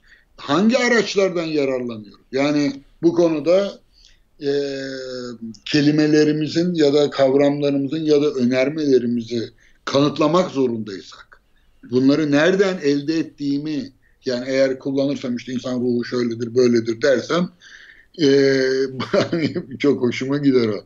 Ya sen bu kadar duyumu nereden alıyorsun arkadaş? Yani e, diye sorarlar adama değil mi? E, o bakımdan ya felsefede insan... şey de var bu arada aklıma geldi. Sezgi de var. Mesela sezgiyi böyle kanıtlayamıyoruz. Ya bir şeyleri seziyoruz ya mesela. İşte sezgi önemli bilgi kaynağı. Evrimsel olarak da öyle. Yani bu hayvan bana ilk defa gördüğüm bir hayvan saldırır mı? Saldırmaz. Bu sezgisel bir şey. O sezgiyi nasıl şey yapıyoruz felsefede? Nereye koyuyoruz? Ya o uzun bir konu. Yani, biliyorum, yani, biliyorum. Ben e, benim e, yani özel, bu da cari bir, bir yöntem olarak var değil mi sezme hali? Yani çünkü bizim Yok, şimdi uğraştığımız orada orada sez, sezileri şimdi şöyle görü sezi anlamında Anschauung diye bir tabir vardır. Ee, buna görü de diyorlar. Kant'ın kullandığı bir tabir bu. Sezgi de diyorlar. Şimdi bu başka bir şey. Ama sizin kullandığınız Aristotelesçi bir tabirin kadar gidiyor. Arapçada hat diye söylenen intüisyon.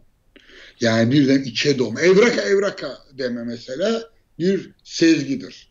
Ya da ya bu bana saldıracak işte filan. Şimdi se- sezme felsefede bir duyumsama anlamında kullanılır. Yani görme, işitme, dokunma bunların hepsi bir sezidir. Yani ama işte yapılamıyor ya kanıtlama aslında, şeyi. Aslında duyumdur. Bakın bu duyumdur. Doğru. Siz, siz altıncı his denilen seziye at, atıp yapıyorsunuz sezinlemek. Yok yok değil. Benim söylediğim Biliyorum. şu. Ben ben bunun Hı-hı. tarihini ha, okay.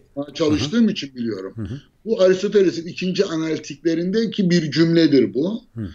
Ee, bunun bizimkiler alıp çok fazla e, köpürtmüştür. Bunun adı hats'tır. Yani bu hats ilham, vahiy filan kelimeleriyle karşılanan şeydir. Mantıkta biz bunu fikri ani olarak kullanırız. Fikri ani şu. Güzelmiş. E, tefekkür, tefekkür süreç içerisinde olan bir şeydir. Yani bu böyle oluyor, bu böyle oluyor, o halde böyle oluyor. Demek ki böyledir. Bu bakın bu bir düşünme sürecidir.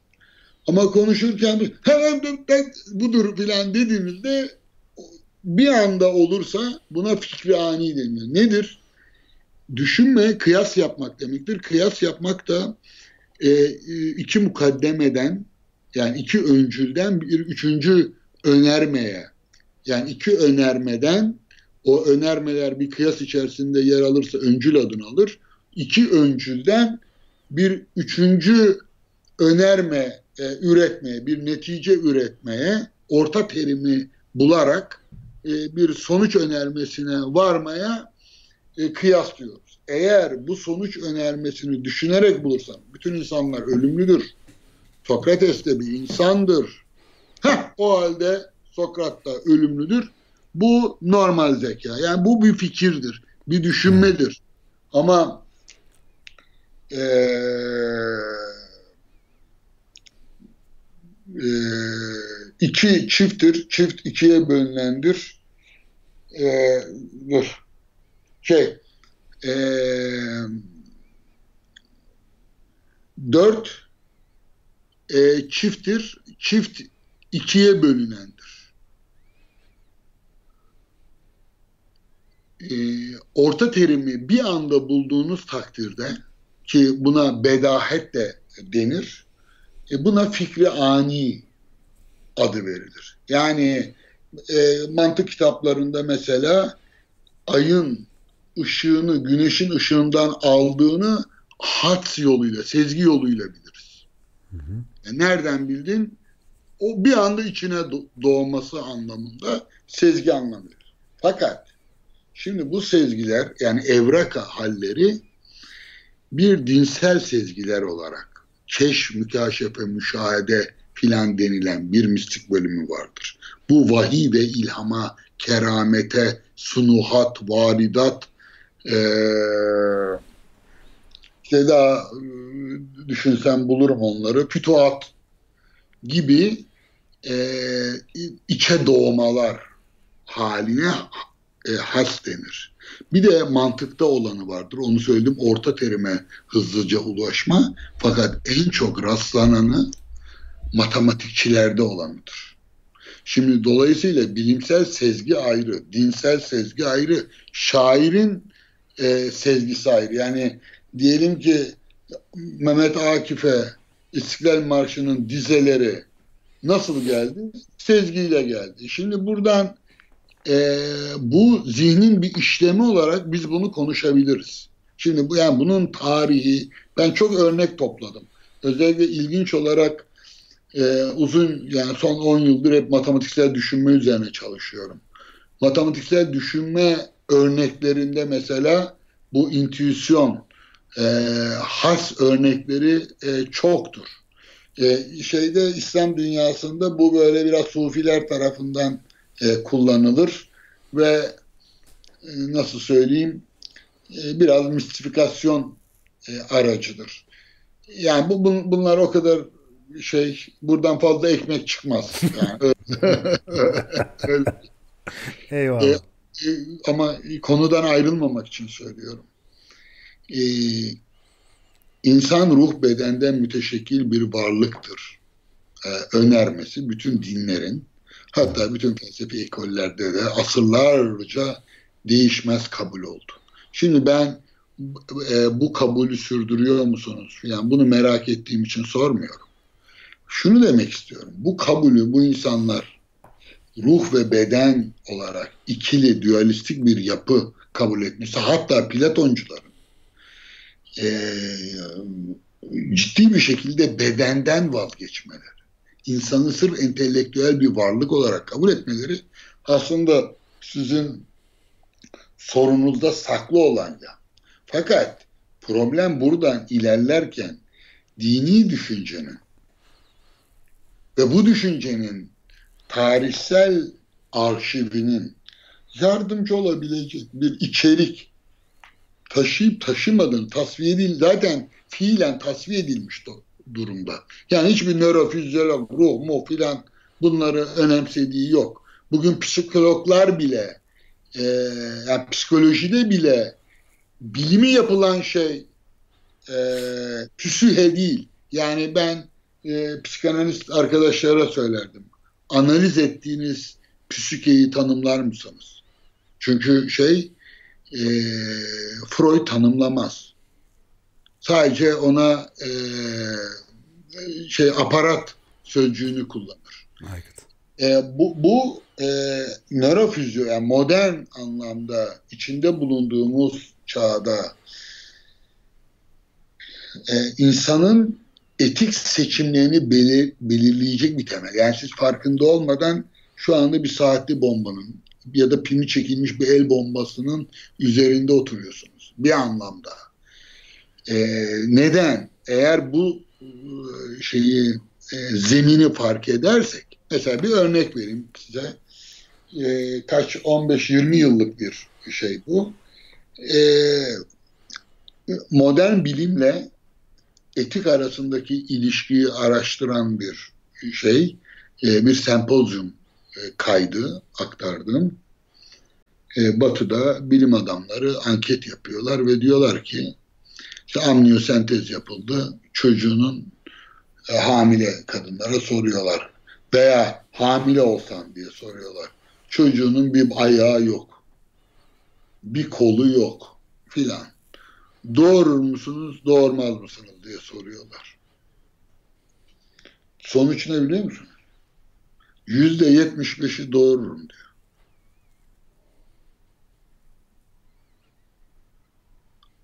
Aynı deneklere çocuğunuzun ayağı, kolu filan değil. Beyninde bir arıza var. Yani zekası fert olmuş. Olacak. Yani çocuk zihinsel özürlü doğacak. Beyni gelişmiyor yani. Ha, beyni yani bir öyle bir hastalık tespit ediliyor ki çocuk zihinsel özürlü. Yani kolu bacağı falan değil de e, zihni özürlü. Doğurur musunuz? diye soruyorlar. Yüzde yetmiş beş doğurmayız diyorlar. Şimdi e, buradaki güdü işte sezgi diyorsam e, tam yeri buradaki e, güdüsel yanıt annelerin yanıtı. Niye bacağı olmayan, kolu olmayan bir evlat evladı doğururum tabii. Hakikaten benim evime gelen temizliğe gelen bir hanım vardı. Ee, o da problemli çıktı doğuracağım dedi. Doğurdu. Ee, e, sanıyorum bir sorun da çıkmadı. Çok şaşırmıştım ya nasıl bir cesaret diye. Ee, şimdi bu kadınlar bedensel bir kusura e, umursamıyorlar. Üçte ikisi ya da dörtte üçü. Ama zihinsel kusuru da dörtte üçü hayır doğurmam diyor. Şimdi bu aynı şey. Yani yeni çağda ruh kelimesinin yerini mens aldı. Yani bugün İngilizce'de mesela hep zihin felsefesi, zihin mihin filan dendiği şey işte aslında bir tür psikolojidir. Yani ruhun işlem yapabilme yeteneği olarak ruhtur o. Artık e, ussamlama yapan ruh anlamındadır zihin. Şu anda zihin deniyor. Ben bilinç kelimesini seçiyorum. E, daha çok e, insanı bir bilinç varlığı olarak e, tanımlıyorum. E, Dolayısıyla zihin yani ruha inanıyor musun demekle e, kelimeyi biraz değiştirerek tabii ki insanın zihni var diyebilirim. Buradan şöyle bir etik sonuç çıkıyor. Yani bu hukuku ve ahlakı ve modern toplumu insanlığın geleceğini belirleyecek bir zemin üzerindeyiz. Nedir o? Ee, insanı diğer canlılardan doğada farklı kılan şey eskiden ruhtu. Bu ruh üçe ayrılırdı. Ee, buna nefsi nebati, nefsi hayvani, nefsi insani der. Bu Platon'dan geliyor. Bunların Yunancaları da var. Galen, Galen tıbbı özellikle İskenderiye'de okutulan tıp öğrencilerine okutulan metinler var elimizde. Ben onların bir kısmını çevirmiştim zamanında. Ee, dolayısıyla tıbbın da felsefenin de vazgeçemediği zemin üzerindeyiz. Şimdi e, bu ruhun dirilişi eğer ruha inanmazsan ruh diriliyor mu? Beden mi diriliyor? Ruh mu diriliyor? E, ahiret inancı eğer inanıyorsan o ahiret inancıyla ilgili bazı problemler ortaya çıkarıyor. E, bu insanın akılsal yanı, ussal yanı bir e, nefsi nebati e, üçe ayrılırdı. Beslenme, büyüme, üreme. E, iki, bu e, işte bitkisel yaşam denilen yaşam buydu eskiden. Yani nefs şey gadiye, namiye, müvellide denirdi.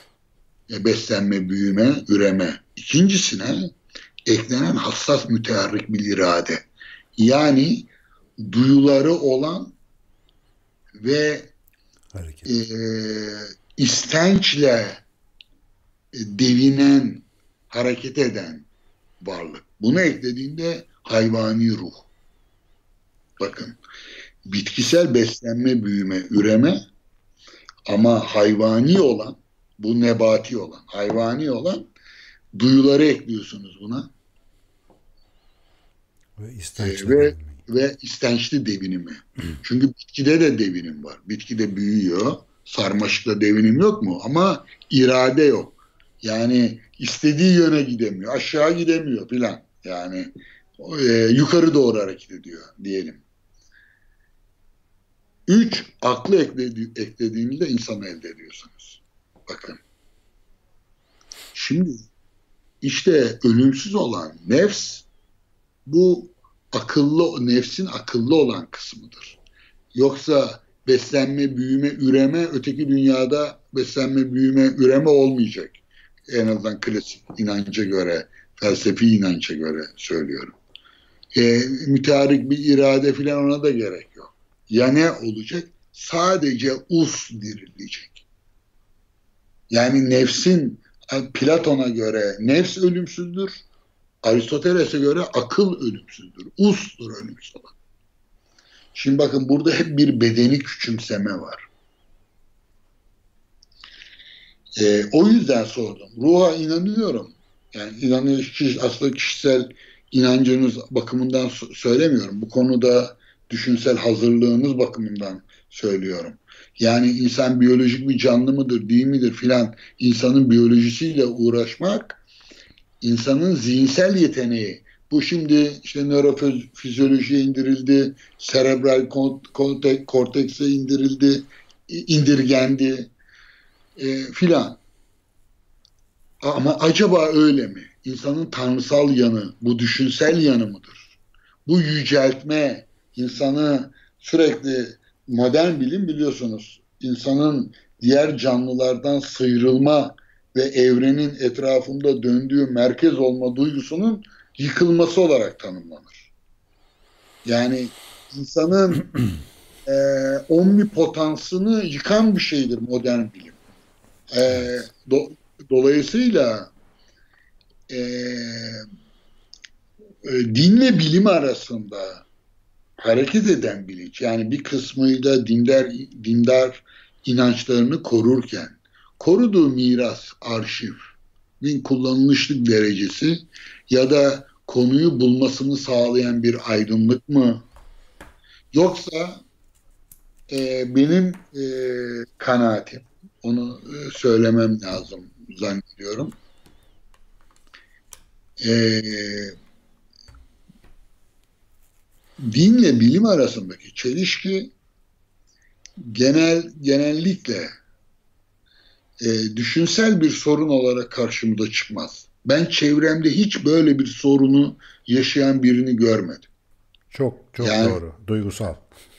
Psikolojik bir sorun. Evet. Yani e, şey anlamda patolojik anlamında kullanmıyorum tabii, tabii. psikolojiklerde. Kişisel. Yani işte diyelim ki dedenizi seviyorsunuz. Sizi elinizden tutmuş, cuma namazına götürmüş.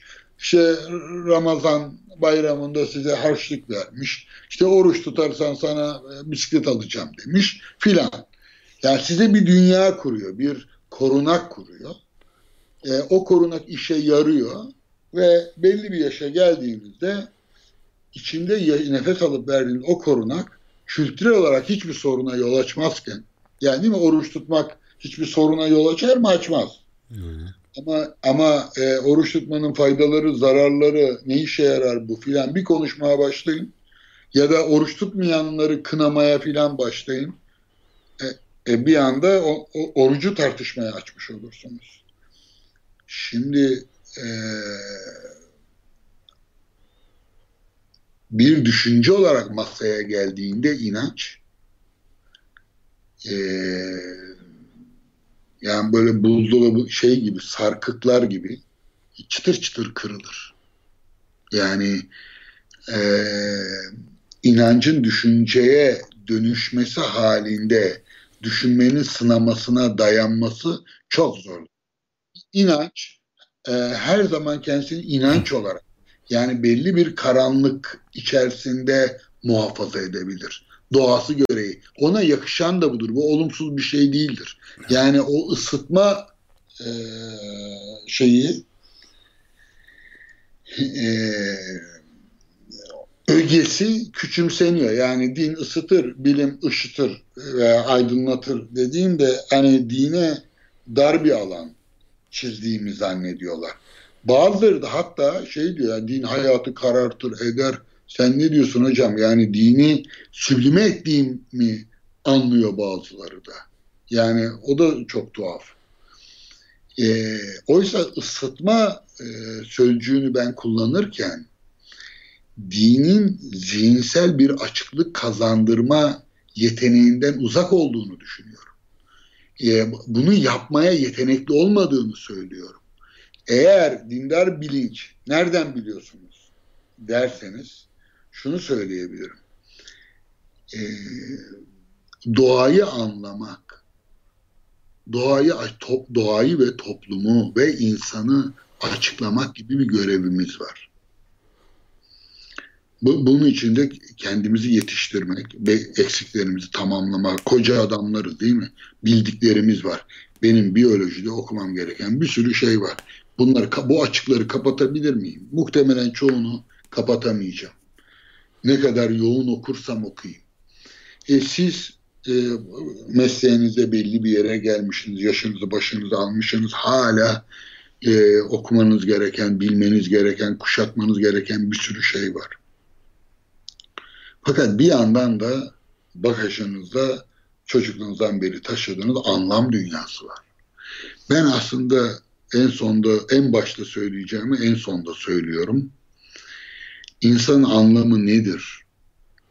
Ve anlamla ilgili bir e, şeyi açıklamam gerekir diye not almıştım. Aslında bir yerde anlam sorusu yani bir şeyin anlamından söz ettiğimizde bir şeyin amacından söz etmiş oluruz. Şimdi dindar din, dindar bilince en kolay gelen şey amaç tayin etmektir. Bir deprem olsun e, suçlu bulmakta zorlanırlar mı anlam vermekte? Ha, bunları yapmasaydınız başımıza gelmeyecekti. Gelmez falan. Şimdi hele bir mesela sahillere falan vursa deprem Antalya tarafları filan değil mi? Vay işte çıplak denize giriyordun da şöyle oldu böyle oldu. Yani e, o anlam vermeye elverişli bir iki ayrıntı olsa tadından yenmez. Şimdi bu ne demek? Depremin bir amacı vardı demek. Bakın teleoloji kan tarafından çökertildi. Kaç yüzyıl oldu. Biz hala nelerin etrafında dolanıyoruz. Bazen üzülüyorum. Yani bazı şeyleri bizim bu akşam belki başka şeyler konuşmamız gerekirdi. Şimdi depremin bir amacı olması lazım. Depremin bir amacı olabilmesi için depremi yapan bilinçli bir öznenin olması lazım. Yani bir biyolog olarak size bir ödev düşüyor onu söyleyeceğim. Yani bir önce bir işte yaratıcı diyebilirsiniz. Bir bilinçli özne bu evreni evirip çeviren bir bilincin varlığından varlığını varsaymanız gerekir. Sonra o bilinçli olduğuna göre doğada olup biten her şeyin bu bilinçten pay alması lazım. Yani bilinçsiz filan falan olsa bu kusurlu olur, tanrı olmaz o zaman. Dolayısıyla doğadaki bütün işleyişin bilinçli bir işleyiş olması lazım. Yani kaos değil, kozmos olması lazım. Dolayısıyla bu bilinçli öznenin doğanın işleyişine bir amaç ataması lazım. Yani insanın anlamı var mıdır deyince insan için atanmış bir amaç var mı? Biz nereye gidiyoruz? Yani bir maksudumuz var mı? Vallahi gidiyoruz bilmiyoruz. Yani ne olacak? öldükten sonra ne olacak? Diyelim ki bence bu önemli bir soru değil. Yaşamın sonunda 80 yaşında ne olacak? Bu hepsinden daha önemli. 60 yaşında ne olacak? Bir Martı için bunu söylemek oldukça kolay. Bence insan için de söylemesi kolay olmalı. yani ben, bence bence kolay. Benim bir talebem şey demişti. Ya hocam dedi biraz böyle ben karamsar o herhalde e, görmüştü yıllar evvel. 10 yıl oluyor herhalde. Ama dedi e, dinin de dedi e, bir takım yararlı tarafları var dedi. artık ne konuştuk hatırlamıyorum. Ee, mesela dedi nereden geliyoruz nereye gidiyoruz dedi. Ee, en azından o konuda bizi hani bilinçli kılıyor ben de dedim ki dedim ki otlar nereden geliyor nereye gidiyor? Kediler nereden geliyor nereye gidiyor? Köpekler nereden geliyor nereye gidiyor? İşte dedim insan da nereden geliyorsa oraya gidecek dedim. Ve orada baba bir benim e, şeyim aforizmamın şeyidir, kaynağıdır bu görüşme. Şey demiştim. İnsan nereden gelip nereye gittiğini bilmediği için değil, bilir, kabul edemez dedim. Yani yaşadığı insanın trajedisi nereden gelip nereye gittiğini bilememek değil. Nereden gelip nereye gittiğini bilir ama bunu kabullenemez. Buradaki problem e, biyoloji, psikoloji, nörofizyoloji, bütün bu araçların aslında e, e, eski çağlarda ruh üzerinden, modern çağda zihin üzerinden insanın bir ayrıcalığı gibi görünen ve tarih boyunca tanrısal olarak nitelendirilen ussal yanının böyle bir ayrıcalığı insana kazandırıp kazandırmadı. Mesela dikkat edin Marksistler bu ayrıcalığı e, vermezler insana. Yani şey e, düşünme yeteneğini hiç önemsemezler. Çünkü çevre nasılsa çevre belirler der. Neyi e, şey yaparlar, önemserler? Eli. İşte homo faber yani aslında e, alet üreten insan olarak homo sapiens yani oradan geldi. Homo sapiens Neandertallere nispetle beyni itibariyle daha ussal, daha zihinsel bir varlık olarak bir ayrım olarak ortaya çıkıyor. Şimdi e, bu akıl yürütmeyi şöyle sonuçlandırabiliriz. Evet, 3 saate yaklaşıyoruz zira. Ha, e, bir tahmin ediyorum. Bilinçli bir özne, bilinçli bir öznenin e, sürekli hikmet dolu eylemler dizgesi, bütün evren, kozmos ve dolayısıyla bu düzenliliği amaçlaması. Şimdi bakın önünüzdeki e, büyük açmaz, aporya iki şeyi yok ediyor.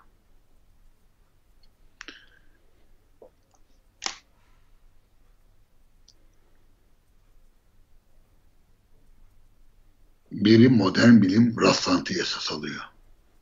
Düzenliliği değil. Evrim rastlantıyla anlaşılabilir bir şeydir. Rastlantı kurucu bir ögedir. Yani rastlantıya yer vermeyen bir bilinç e, bu dünyada ne olup bittiğini anlayamaz. Yani kuantum atom altına insek bile böyledir. Dolayısıyla e, evrende bir düzenlik var. Çünkü bu düzenin bir sahibi var şeklindeki e, akıl yürütme artık çocuksu bir akıl yürütmedir. Yani eski tanrısal kanıtlama yolları ispatı vacip dediğimiz e, bunun en son temsilcisi çok üzücüdür ki Hegel'dir. E, Türkçe'ye çevrildi sanıyorum tanrısal kanıtlama yolları. Çünkü bu kanıtlama yollarının hepsini Kant çürütmüştü. Ama şey e, Hegel Kant'ın en hırslı talebesi olarak e, hocasını çürütmek için yola çıktı. Fakat e, isteyenler kitabı okusunlar. Hiçbir kanıtlama e, kanıtlama değeri taşımaz. Kanıt değeri taşımaz. Dolayısıyla buradaki problem evren bir kozmos mudur? Bu çok önemli. Yani evrenin kaotik yanı. Yani modern bilimi anlamak istiyorsak dünyada niçin inanç bagajımızdaki o e, ya da inanç bagajı niçin bazı sorunlara yol açıyor? Yani Zona'nın zırt dediği yeri söylüyorum. İnanç bagajında inançlara atıf yapma isteği duyduğun an e, belli bir düzenlilik varsaymak belli bir amaçlılık varsaymak zorundasın. Bilimsel olarak bu yanlıştır. Bu aldatıcı bir sağduyudur. Bütün felsefe tarihi böyle bir e, Pisagorculardan itibaren kozmos kelimesi Pisagor'un tabiridir. İlk onun kullandığı söylenir. E, düzenli bir evren. Bu kaotik evren e, nosyonunu dışarıda bırakıyor. Bu bir. İki, daha önemlisi e, rastlantı. E, rastlantıyı yani evrenin kaotik yanıyla rastlantıyı dikkate almadan e, evrende ne olup hatta bırakın ev, evreni toplumda bile yani e, doğal olgularda değil toplumsal olgularda bile ne olup bittiğini analiz edemezsiniz. Risk analizi denilen şey. Yani istatistik, data analizi, veri analizi denilen şey e, aslında e, bir rastlantı analizidir. Bu bir, bu iki. Üç, e, Freud'a atıf yapacağım burada. E, ve Adam Smith'le e, ilgili Adam Smith'in bir tespitini e, eleştirerek bitireceğim. Yani bu işlerin nasıl değiştiğini görmek bakımından Hegel de aslında gizli bir simitçidir.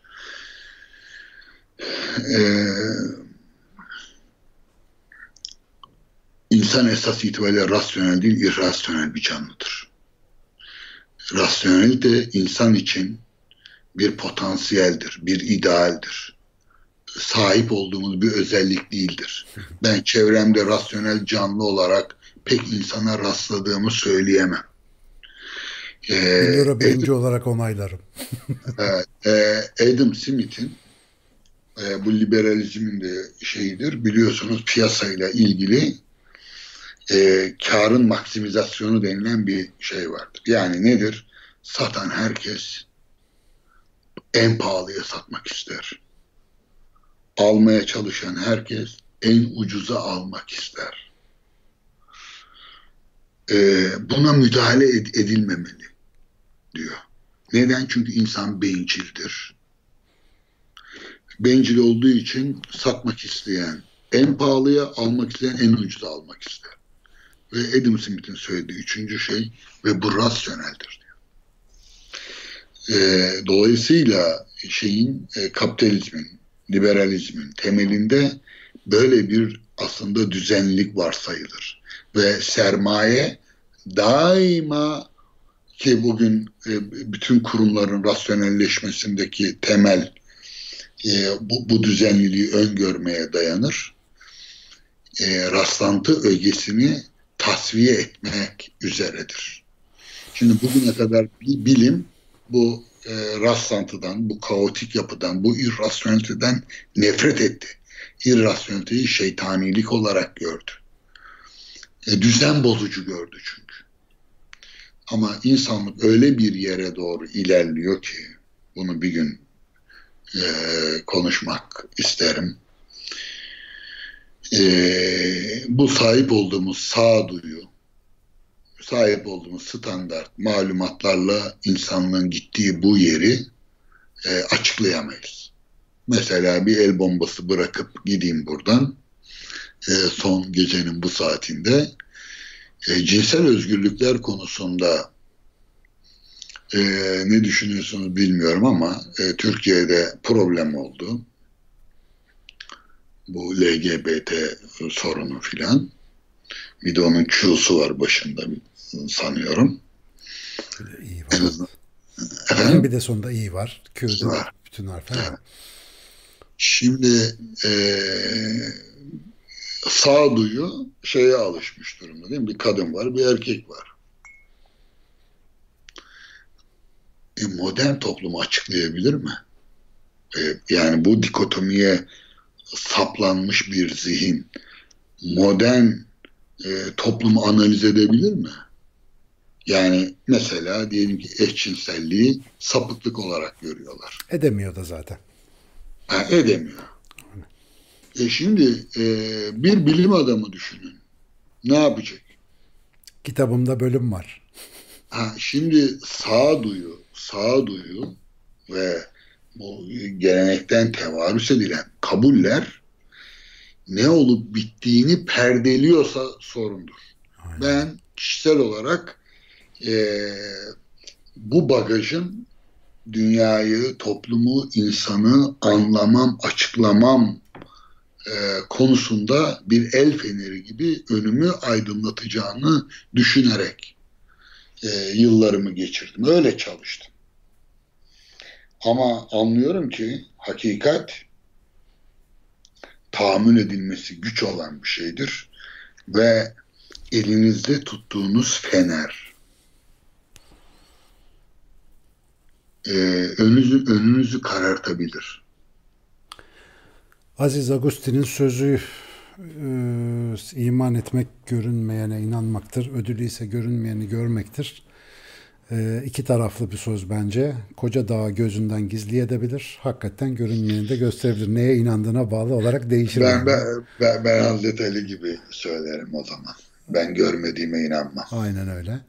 Şimdi ben son yarım saati çok büyük bir iştahla dinledim. Çünkü ben buradan şunu çıkarttım. Benim bayağı bir yazmam ve anlatmam gerekiyor.